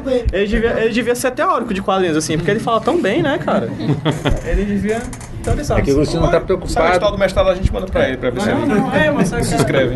Chamar ele pra escrever lá no meu blog, né? É que quando não está preocupado com o que vai na narrativa em si da história, é, o que menos preocupa ele é o teor narrativo da história, né? o, que seria que a gente chamaria da parte da história em quadrinhos. Está preocupado com os quadros mesmo, efetivamente, né? É, não, isso é, é, seria, de algum modo, é, seria equivalente daquilo que o pessoal no cinema, no audiovisual, busca para faz algumas décadas, que é entender o que que é o fílmico, né? O, qual é a essência do fílmico no audiovisual. né? Ele quer, ele quer algo parecido com um quadrinho. O que que é o quadrínico, efetivamente, né? Aquilo que você, tirando a história, tirando os personagens, aquilo que sobra e que dá a identidade da a identidade conceitual da história em quadrinho, que é justamente esse trabalho de layout a reboque da história, da narrativa, ou não, se ela for desnarrativa ou não narrativa, né? Que é uma coisa que ele vai discutir no volume 2, né? Que ele vai discutir no sistema 2, no sistema dos quadrinhos, a questão dos quadrinhos abstratos, né? Dos abstract comics, né? Que deu um pau na cadeira de história em quadrinhos, acho que o Davi estava lá, o Gabriel, porque tinha gente que achava que aquilo não era história em quadrinhos porque não tinha história. Eu, acho- eu achava que não era, não. acho que de tanto assistir a tua história, a tua aula de história das histórias e quadrinhos, eu, eu mudei de ideia. Mas o. Eu, achava, eu tinha a crença de que a narrativa é essencial. E o resto é marmota. Não que marmota não seja positiva e nem que você constru- constru- construir, construir conhecimento com aquilo ali, ou, ou ou até a linguagem dos quadrinhos seja aplicada a outros meios não narrativos, né? Mas aí... Até que você, você pegar, por exemplo, o Autocracia do Woodrow Fênix, ele não é narrativo. Para mim, ele é argumentativo. Argumentativo. Eu- ele Sim. faz uma argumentação em prol do não uso dos carros na, na cidade. Sim, sim. Não tem personagem. Não é que não tem personagem, personagem não se deixa mostrar, né? a gente não vê o personagem. Não temos balão, não temos linha cinética, não temos onomatopeia. Temos um monte de quadros. A própria Então, narrativa é só cenário. A É, não, a parte visual é só cenário, não tem...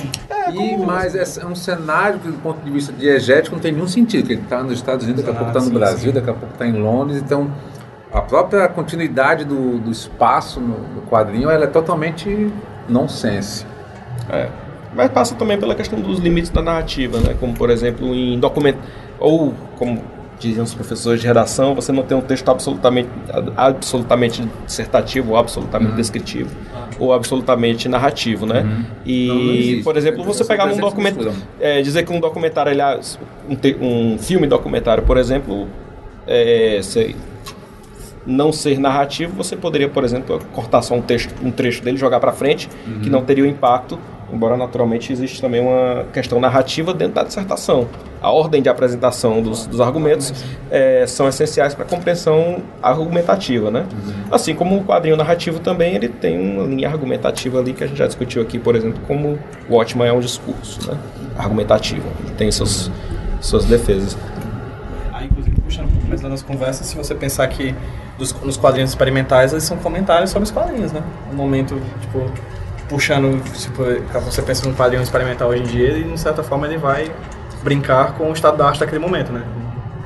Vai brincar com a internet, né? vai pirar com a ideia da internet, do cinema, vai brincar com os limites, etc, né? Acho que esse quadrinho experimental é muito... O, o Paulo Cumbim, que é daqui, do, do, do Brasil, que ele fez o Penadinho Vida, o Quadrinhos A2, ele tem uma série experimental que é o Gnut.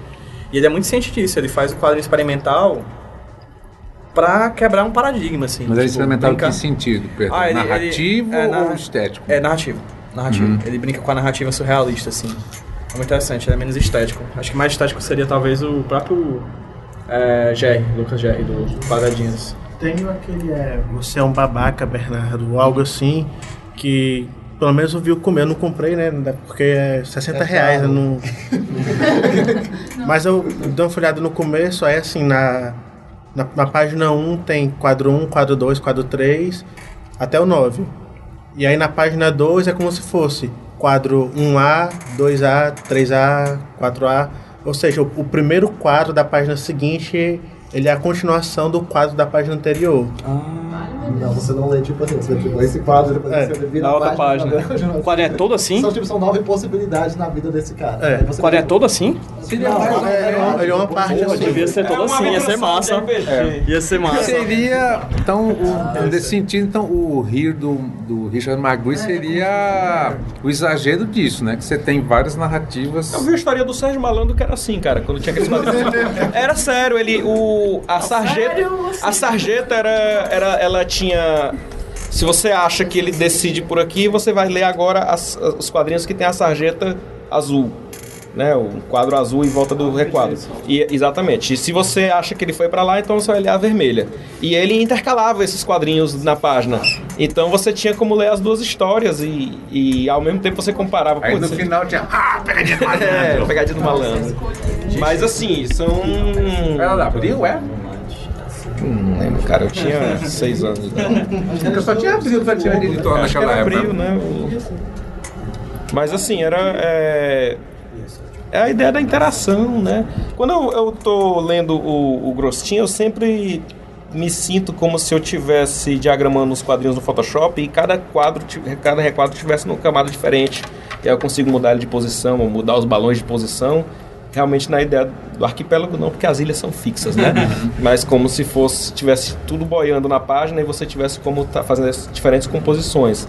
E até na ideia dele do balão, como um, ele, o que ele que eu entendi que ele quis dizer, que o, o balão é um elemento gráfico que limita a presença da história na página. Vamos dizer assim, a presença do desenho, né? Então, onde tem balão, então ele é como se ele quadra, tratasse, não, tudo o que não está contido dentro do quadro ou não está visível aos olhos do, do leitor é sarjeta, né? ou não é requadro. Você tem um requadro e você tem um não requadro. E quando você coloca o balão, dependendo do posicionamento, você está limitando a, a aquele requadro. Tem outros questionamentos que eu acho que ele não chega a abordar, ou ele aborda de forma muito rápida, que é, por exemplo, de, de que forma o, graficamente o balão se lida com a sarjeta. Né? Ele chega a apresentar uns quadrinhos no qual o balão ele se mescla à sarjeta e não há separação entre a sarjeta e o balão, inclusive com balões que passam para o outro requadro, né? É, Situação de quatro relações de balanço. e é um problema que a gente trabalhava na oficina, por exemplo, ou o, se o balão ele está contido dentro da história ou dentro da sarjeta, né? E o, e quando e o balão ele tem uma continuidade que você vê que passaria para outro requadro, ele não passa, né?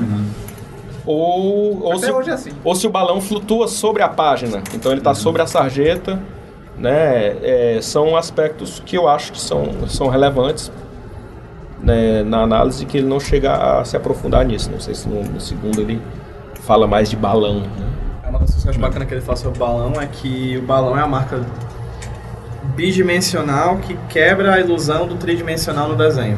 Eu acho que isso é muito bacana, que se você desenha um personagem, por exemplo, numa perspectiva de cima para baixo, você vai dar a ideia, um escorço, né? Você vai dar a ideia de tridimensionalidade, mas se você tá com o balão ali, você já quebra, de, porque balão é bidimensional. Mas não sei quem né? que Você não tem um balão que você vê um balão de cima, assim, aquele quadrinho do Calvin Haroldo, né? Hum. que fizeram um quadrinho do Calvin Haroldo em uma plataforma 3D. Sim. Então se você vira, o balão vira junto e você não vê o que está escrito. Então você vira é experimental, claro, é uma tira 3D, isso é... Agora é louco porque o som não é tridimensional. Exato. É, ou Não, mas é, às vezes você tem, exemplo, pluridimensional. é, como- pluridimensional, é. Vamos dizer como no Kung Fu Panda 2, que ele tá em cima do... Citando Panda, vírgula, Kung Fu, né? É, porque ele tá em cima do, ele tá em cima de um telhado à distância do, do- e ele começa a discursar e, e o vilão não consegue ouvir o que ele diz, né?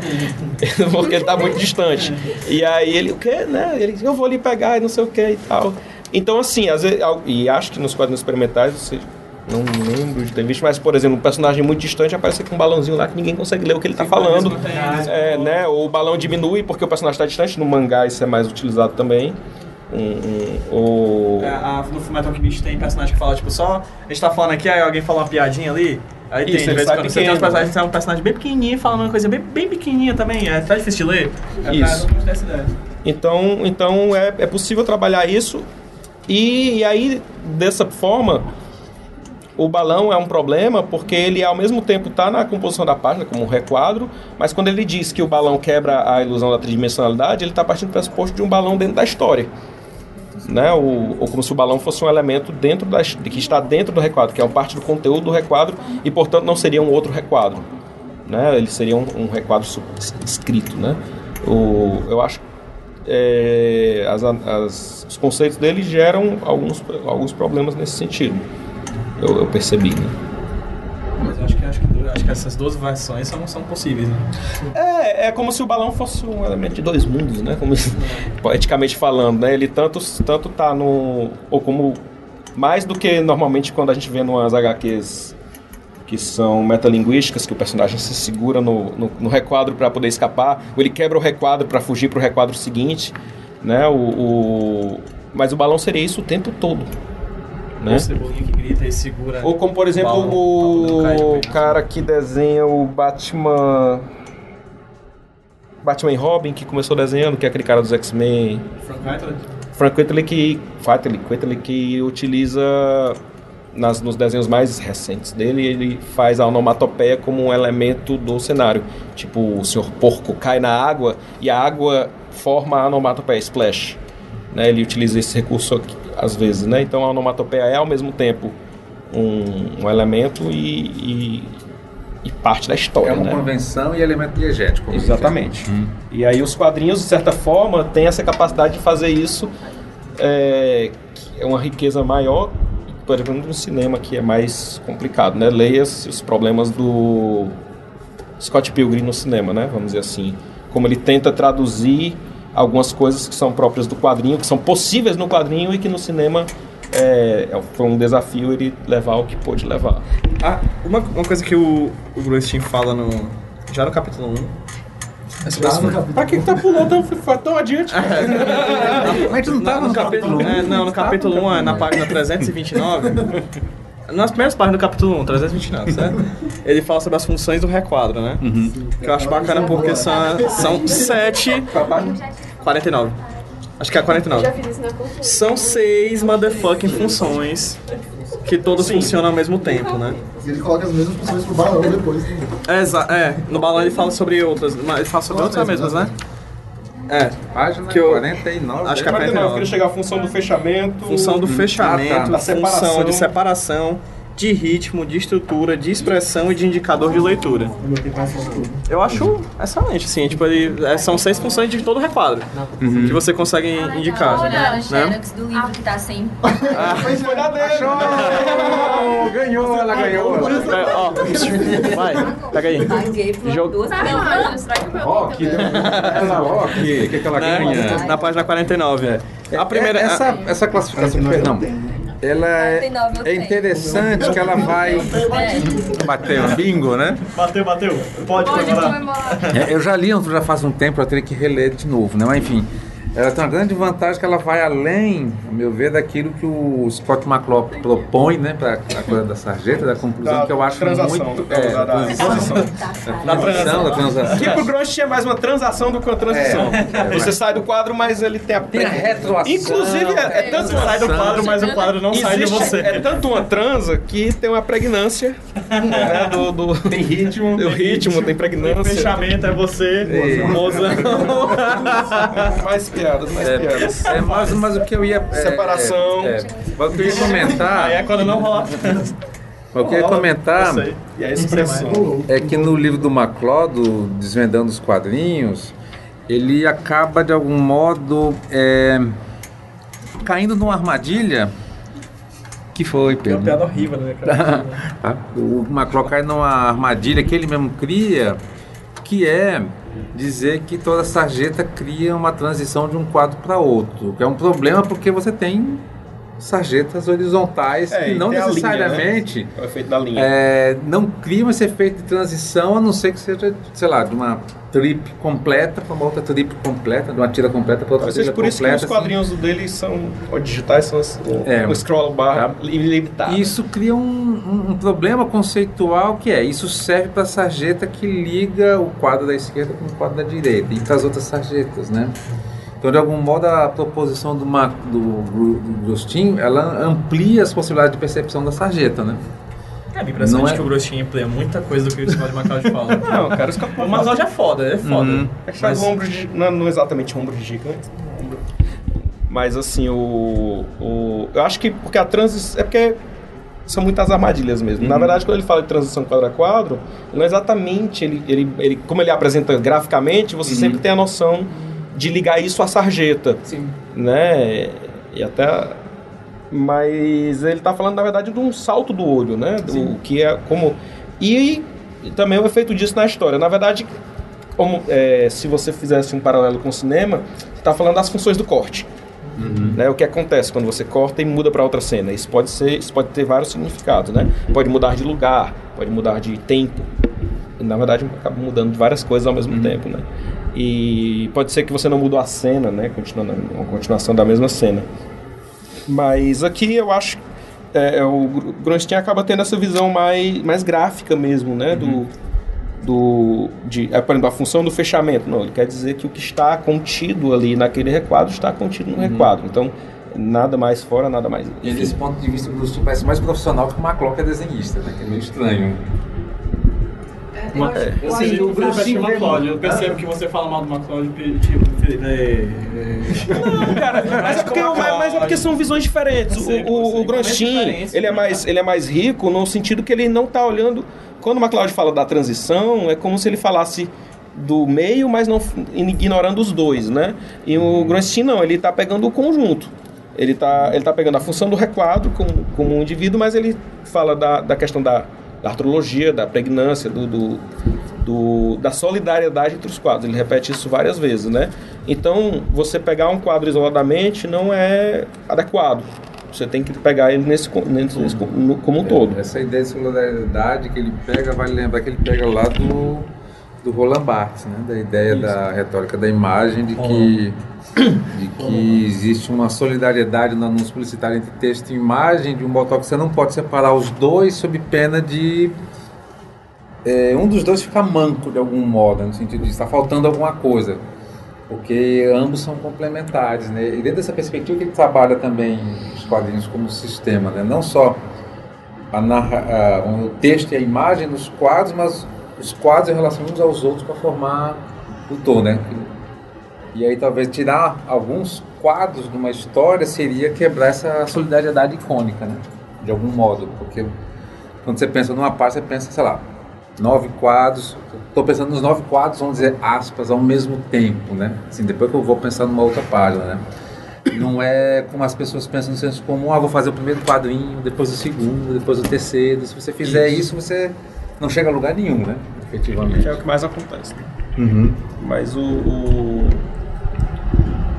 É, eu fico pensando, por exemplo, no pobre do Chico, que tesouraram a história do cara, ou mesmo ao que Abril fazia com as Guerras Secretas, o, Disney. ou a Disney, ou... Então, Acho que até hoje ela abriu fácil, porque ah, planejamento de página da- da- das histórias italianas é diferente da brasileira, né? Ainda de formato é eu mesmo, peguei umas- uns encadernados da Panini que eu acho que tem umas páginas pretas, como se fosse assim, não, vou botar isso aqui para poder jogar Uhum. a virada de página, ou a splash page, a página dupla, para outro Às vezes é o papel da, da página de publicidade também, né? Às vezes. Não sei se É, tu- A talvez. publicidade que vem nas revistas em quadrinhos, às vezes a página de publicidade, ela. Não sei se hoje em dia é assim ou se é só na transição de. Já talvez até que tu lê mensal, Mensal talvez. Não tem mais. Não tem mais publicidade, não. meio. Não, mensal não tem, é, só tem mas- nas, contra, nas Pois é. segunda e terceira capa. Pois é, anteriormente Na era. quarta capa. Tinha, né? Tipo, no meio da revista tinha publicidade, às vezes essa página de publicidade talvez já fosse planejada desde o roteiro. A assim, tá? Jequiti. A página de Jequiti, exatamente, é. Lembrei do velho gibi do Aragonés, é, Aragonés destrói a DC. Aí tem a história, a história, aí o Superman aponta para alguém da liga, olha, temos que parar que está vindo um anúncio comercial ali, nós voltamos aqui tipo, a duas, a duas páginas. Aí voltamos, não sei o que, muito, muito E a Abril dava aquela executada na, na tira de baixo pra colocar uma, um Ah, sim. anúnciozinho da Caloi no meio da. na mesma que página que a louco, história. cara. LOL é aquele meio anúncio do Instituto Universal Brasileiro, né? Assim, Mas ah, o Universidade Universal Brasileiro é massa, tem que deixar mesmo, tem que cortar isso. O quadrinho é menos importante que os- as coisas do Universal Brasileiro, é muito bacana aquilo ali, cara. Você queria fazer curso Ah, de quê? Eletrotécnico? De rádio. Botar o rádio. Consertar rádio, né? Claramente, claramente. Agora talvez fosse legal a gente perguntar aqui, assim, é, que, que cada um acha de, de útil, positivo interessante da leitura do, do que leu aqui até o momento pro, da própria pesquisa, né? Acho que a parte que o que mais interessa não é tanto o que o Grustin diz, mas daquilo que ele diz que a gente pode utilizar individualmente em cada uma das, das nossas pesquisas. Não sei se alguém queria comentar. Eu vou pesquisar sobre quadrinhos de cinema, então é muito fácil, né? Porque em vários momentos o, o Thierry Grustin ele vai é, citar paralelos dentro do cinema, citar é, alguns, inclusive, autores que falam de cinema para poder é, aprove- aproveitar algumas coisas para falar sobre quadrinho. Então, as discussões que ele fala sobre a questão do das escolhas do que vai entrar no requadro, do que vai sair, e ele compara com a questão do, do cinema, né? Você tem lá os atores, você tem lá os cenários, aí você escolhe com a sua câmera o que você vai é, capturar e o que vai ficar de fora. A que ele dá é que no cinema você tem que. É a arte, vamos dizer, exclusiva, no sentido de excluir, Sim, o quadrinho é inclusivo O no sentido de. fala disso. que eu coloco. É, o O Barbieri coloca fala isso na, também, né? fotogra- na parte da fotografia, ele diz que fotografia é uma arte subtrativa e o quadrinho é uma arte aditiva. Uhum. Porque no quadrinho você pega uma página em branco e vai desenhando. Na fotografia você tem que necessariamente excluir coisas, subtrair coisas né? da fotografia. Ele fala daí, isso é, é a diferença ontológica, por isso que fala novela. E aí o Thierry, Falta novela na o Thierry também fala coisas sobre fotografia, né? E eu tava Exato, olha aqui o Pedro sim, aqui, sim. e tem um efetivamente em Itália. Olha o Ricardo Jorge aqui. Ei, tá tão bonito isso porque eu tava lendo coisa, eu tava pensando na pesquisa do Gabriel, ó, cara. Olha aí, Tá- solidariedade. Ó, ó, Uma solidariedade icônica aqui, ó. Solidariedade temática. Temática, bonito, bonito. É isso. Ele- É, pra mim faz parte da, da fotonovela. Ele fala muito de fotonovela. A conceituação que ele utiliza, que é a do Pierre Copperry, eu acho muito boa. Muito boa mesmo. É, dá até pra fazer uma, transi uma transição muito bacana, né? De Ma Isaac pra McLeod, McLeod pra o que o Copperry fala. Dá pra fazer uma, um crescimento do conteúdo, assim, acho um amadurecimento até da conceituação de quadrinhos. Acho muito, muito bacana. E a parte que ele fala de fotonovela, ele fala muito, ele re- remete muito a falar de fotonovela, fotografia, isso aí tudo vai ser útil. Eu só não lembro porque ele vai falar disso mais lá na frente. Né? Nem- nem- acho que nem no cap- primeiro capítulo. Ele vai falar, tem aqui no, no meu. No meu. No meu fichamento de 50 páginas do livro. Reescreveu. É, reescrevi, é. Eu fiz uma edição resumida, comentada. É uma edição da Abril. Uma edição de edição da Abril. Edição comentada, Tem 50 né? páginas. Pois é, aí eu- ele fala muito disso, então eu acho que essas coisas relacionadas à, à fotografia são as coisas que eu mais vou utilizar mesmo na minha pesquisa. E se eu tivesse lido isso aqui antes da minha monografia, eu teria tido muita coisa nova, cara. As partes que ele fala sobre a sarjeta e a margem seriam as que eu mais utilizaria. Porque foram as que eu mais tive- dificuldade de achar uma conceituação para a monografia. Mas eu teria usado muito bem. Essa, essa metáfora do arquipélago, por exemplo, tá- estaria lá com certeza. Mas quem sabe um dia eu, revisito. Eu lembrei daquele Esse artigo do cara que fala da sargenta como um elemento semiótico, de como transformar nada em significado. Sim. Da disciplina de narrativa, né? É, tem um pessoal até que trabalha com a área de psicanálise e quadrinhos, né? Falando também que a sarjeta é o espaço de projeção do sujeito, né? Aí já, já são viagens. É, se é pra escolher um lugar pro Pesadas. id estar escondido, é na sarjeta, né? É, né? Lá ele fica bem espremidinho, bem direitinho. Né? O superego não encontra ele nem o ego, né? Alguém mais quer falar de alguma coisa que tenha sido útil durante a leitura desse, dessa parte do livro do Agostinho para a própria pesquisa? Eu não cheguei nessa parte ainda quando eu ia falar dos balões, porque antes disso estão faltando umas páginas do meu livro, aí para não, Só um in- trailer. pra não interromper É a o. o cara. a sargentona, né? É quase, não é, é quase uma marginal. Procura na internet. Não, então. Estávamos lá na jornada em 2015. Havia uns 50 livros, assim, expostos. Ricardo pegou o dele, Davi pegou o dele, pegou o dele, Marina pegou o dela. E eu peguei o meu. De todo mundo, um único com um problema. Dos 50 livros que estavam lá, o único problema era o meu. Cara, eu acho que se mandar Ganhava pra um editora, ele. cara. Ganhava um espinho. Cara, manda ele pra editora, eles devolvem o bicho E completo, cara. agora a gente vai estar lá cobrar no Nobu pessoalmente. ó. Eu quero autografado pelo Grosfinho. Pode mandar até sua gente, veio assim. Então. Ele fala né, que o balão é não. é, você não pode. É, balão é, é a fala de alguém que tá lá sempre. assim, Ah, né? cara, isso é uma coisa foda que, eu- que, eu, que ele fala em algum momento.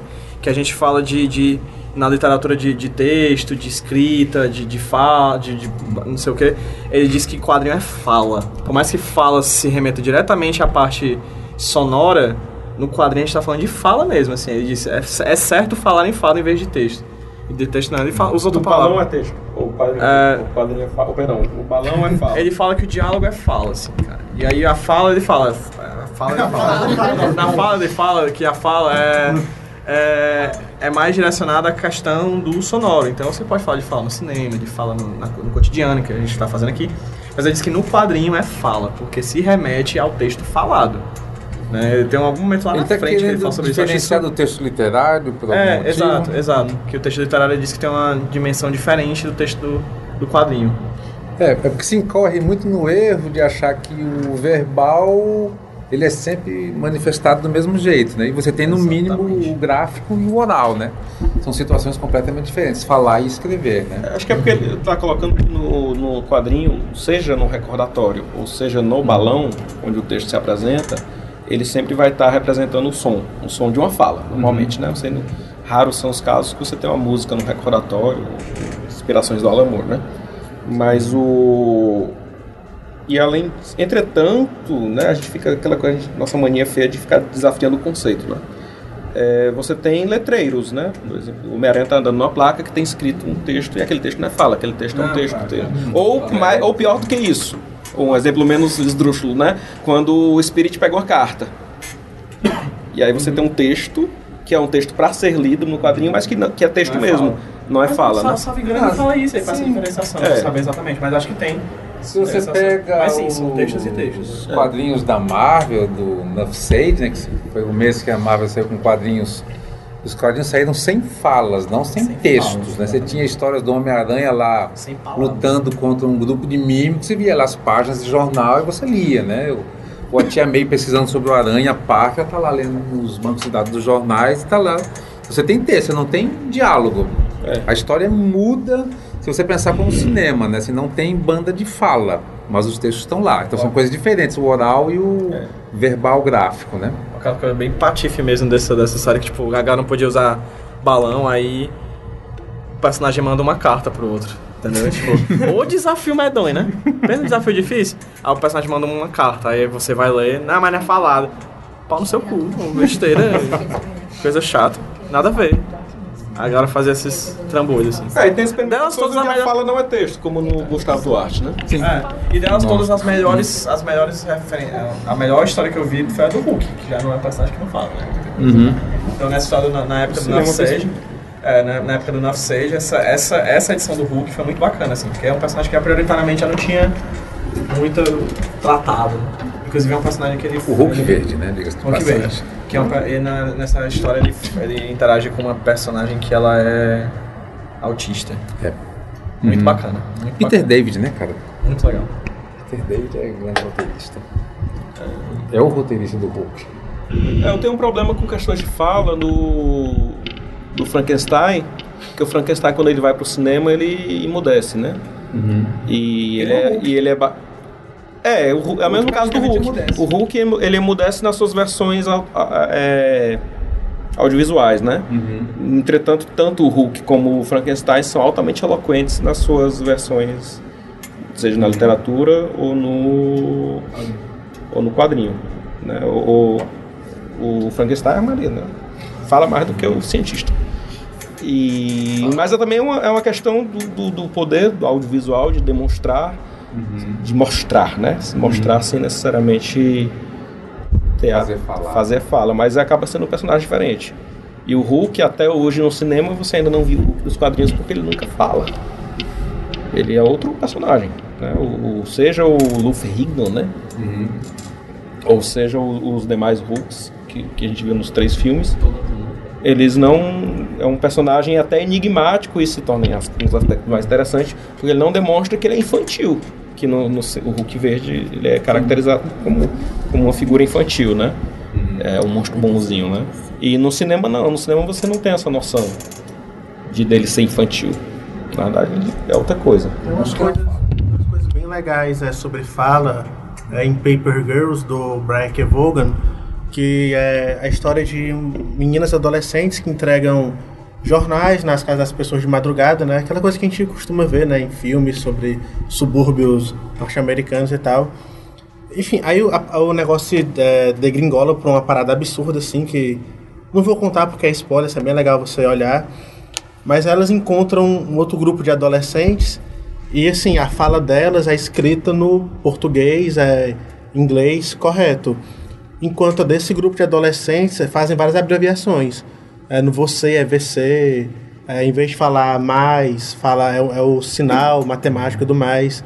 Então assim, tem toda essa diferença de esses adolescentes que estão chegando agora na, no balão de falas deles, que é o sonoro, eu vou colocar o que os adolescentes escrevem na internet. Tecla, né? Então, assim, é bem confuso. isso, né? O né, bloguinho. É o bloguinho. bloguinho, que já fala assim com, com emoji, com... Aí é, usa o Léo. Ele usa, até, É, ele usa até memes às vezes. Sim. E já faz um bom tempo, assim, como isso, assim, o blog já tem pelo menos uns 10 anos, pelo menos, né? Por Eu baixo. acho que ele é tipo o tempo do MSN. Quero ver bloguinho falar top. É, di- é difícil o meu impresso conseguir estar reproduzindo a velocidade da internet né? no, no, no- A Amanda falou de uma historinha da turma da Mônica que tem a ver com isso. Que é esse negócio da, da fala. Que eles perdem a fala. Eu não lembro por quê, mas eles perdem a fala e aí todo mundo pega uns cartazes e começam a escrever. E aí o Cebolinha começa a escrever certo e todo mundo fica tipo assim, ah, tu fala errado, mas você sabe, agora você tá falando certo. Ai, gente, as metas. É Eu, lembro dessa história, se eu não me engano, é que tipo, a letreira tá em protesto. É. A letrista. É, é, é. Muito bom, muito bom. E aí, tipo, eles começam, eles começam falando, tipo, eles falam e sai, tipo, vozes de bicho, tipo, onomatopeias, e aí depois eles começam a escrever. Ah, por mim já termina, já tá massa. Não tem um bordão, assim, pra encerrar? Nada. Isso aí, ele- Tirar o cis também. Hum? Não. Pior. Não, Pior, tem que tirar. É. todos os dentes. Vai tirar um caso de volta. Botar, botar. Eu ia dizer que ia botar uma exodentadura, mas não, né? Não, tira, tira, deixa o Cida, tira o Ricardo. Don't sweat the technique.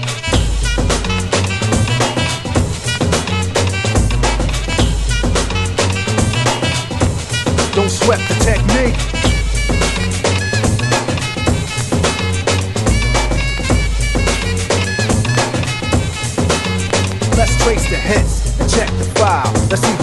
The dissect the style. I flip the script so it can't get filed. At least not now, it'll take a while. I change the pace to complete the beat.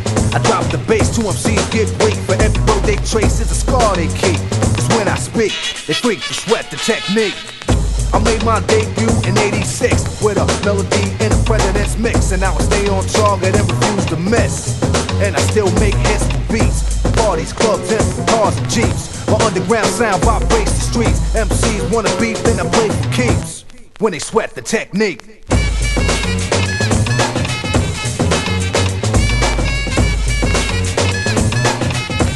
Don't sweat the technique.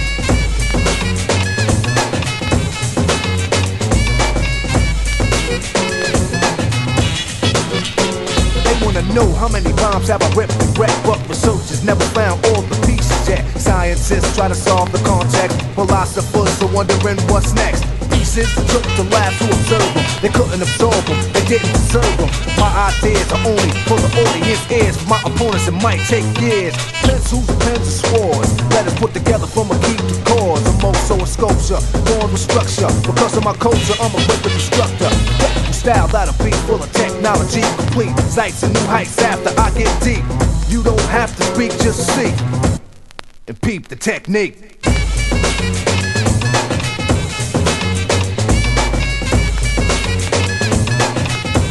But don't sweat the technique.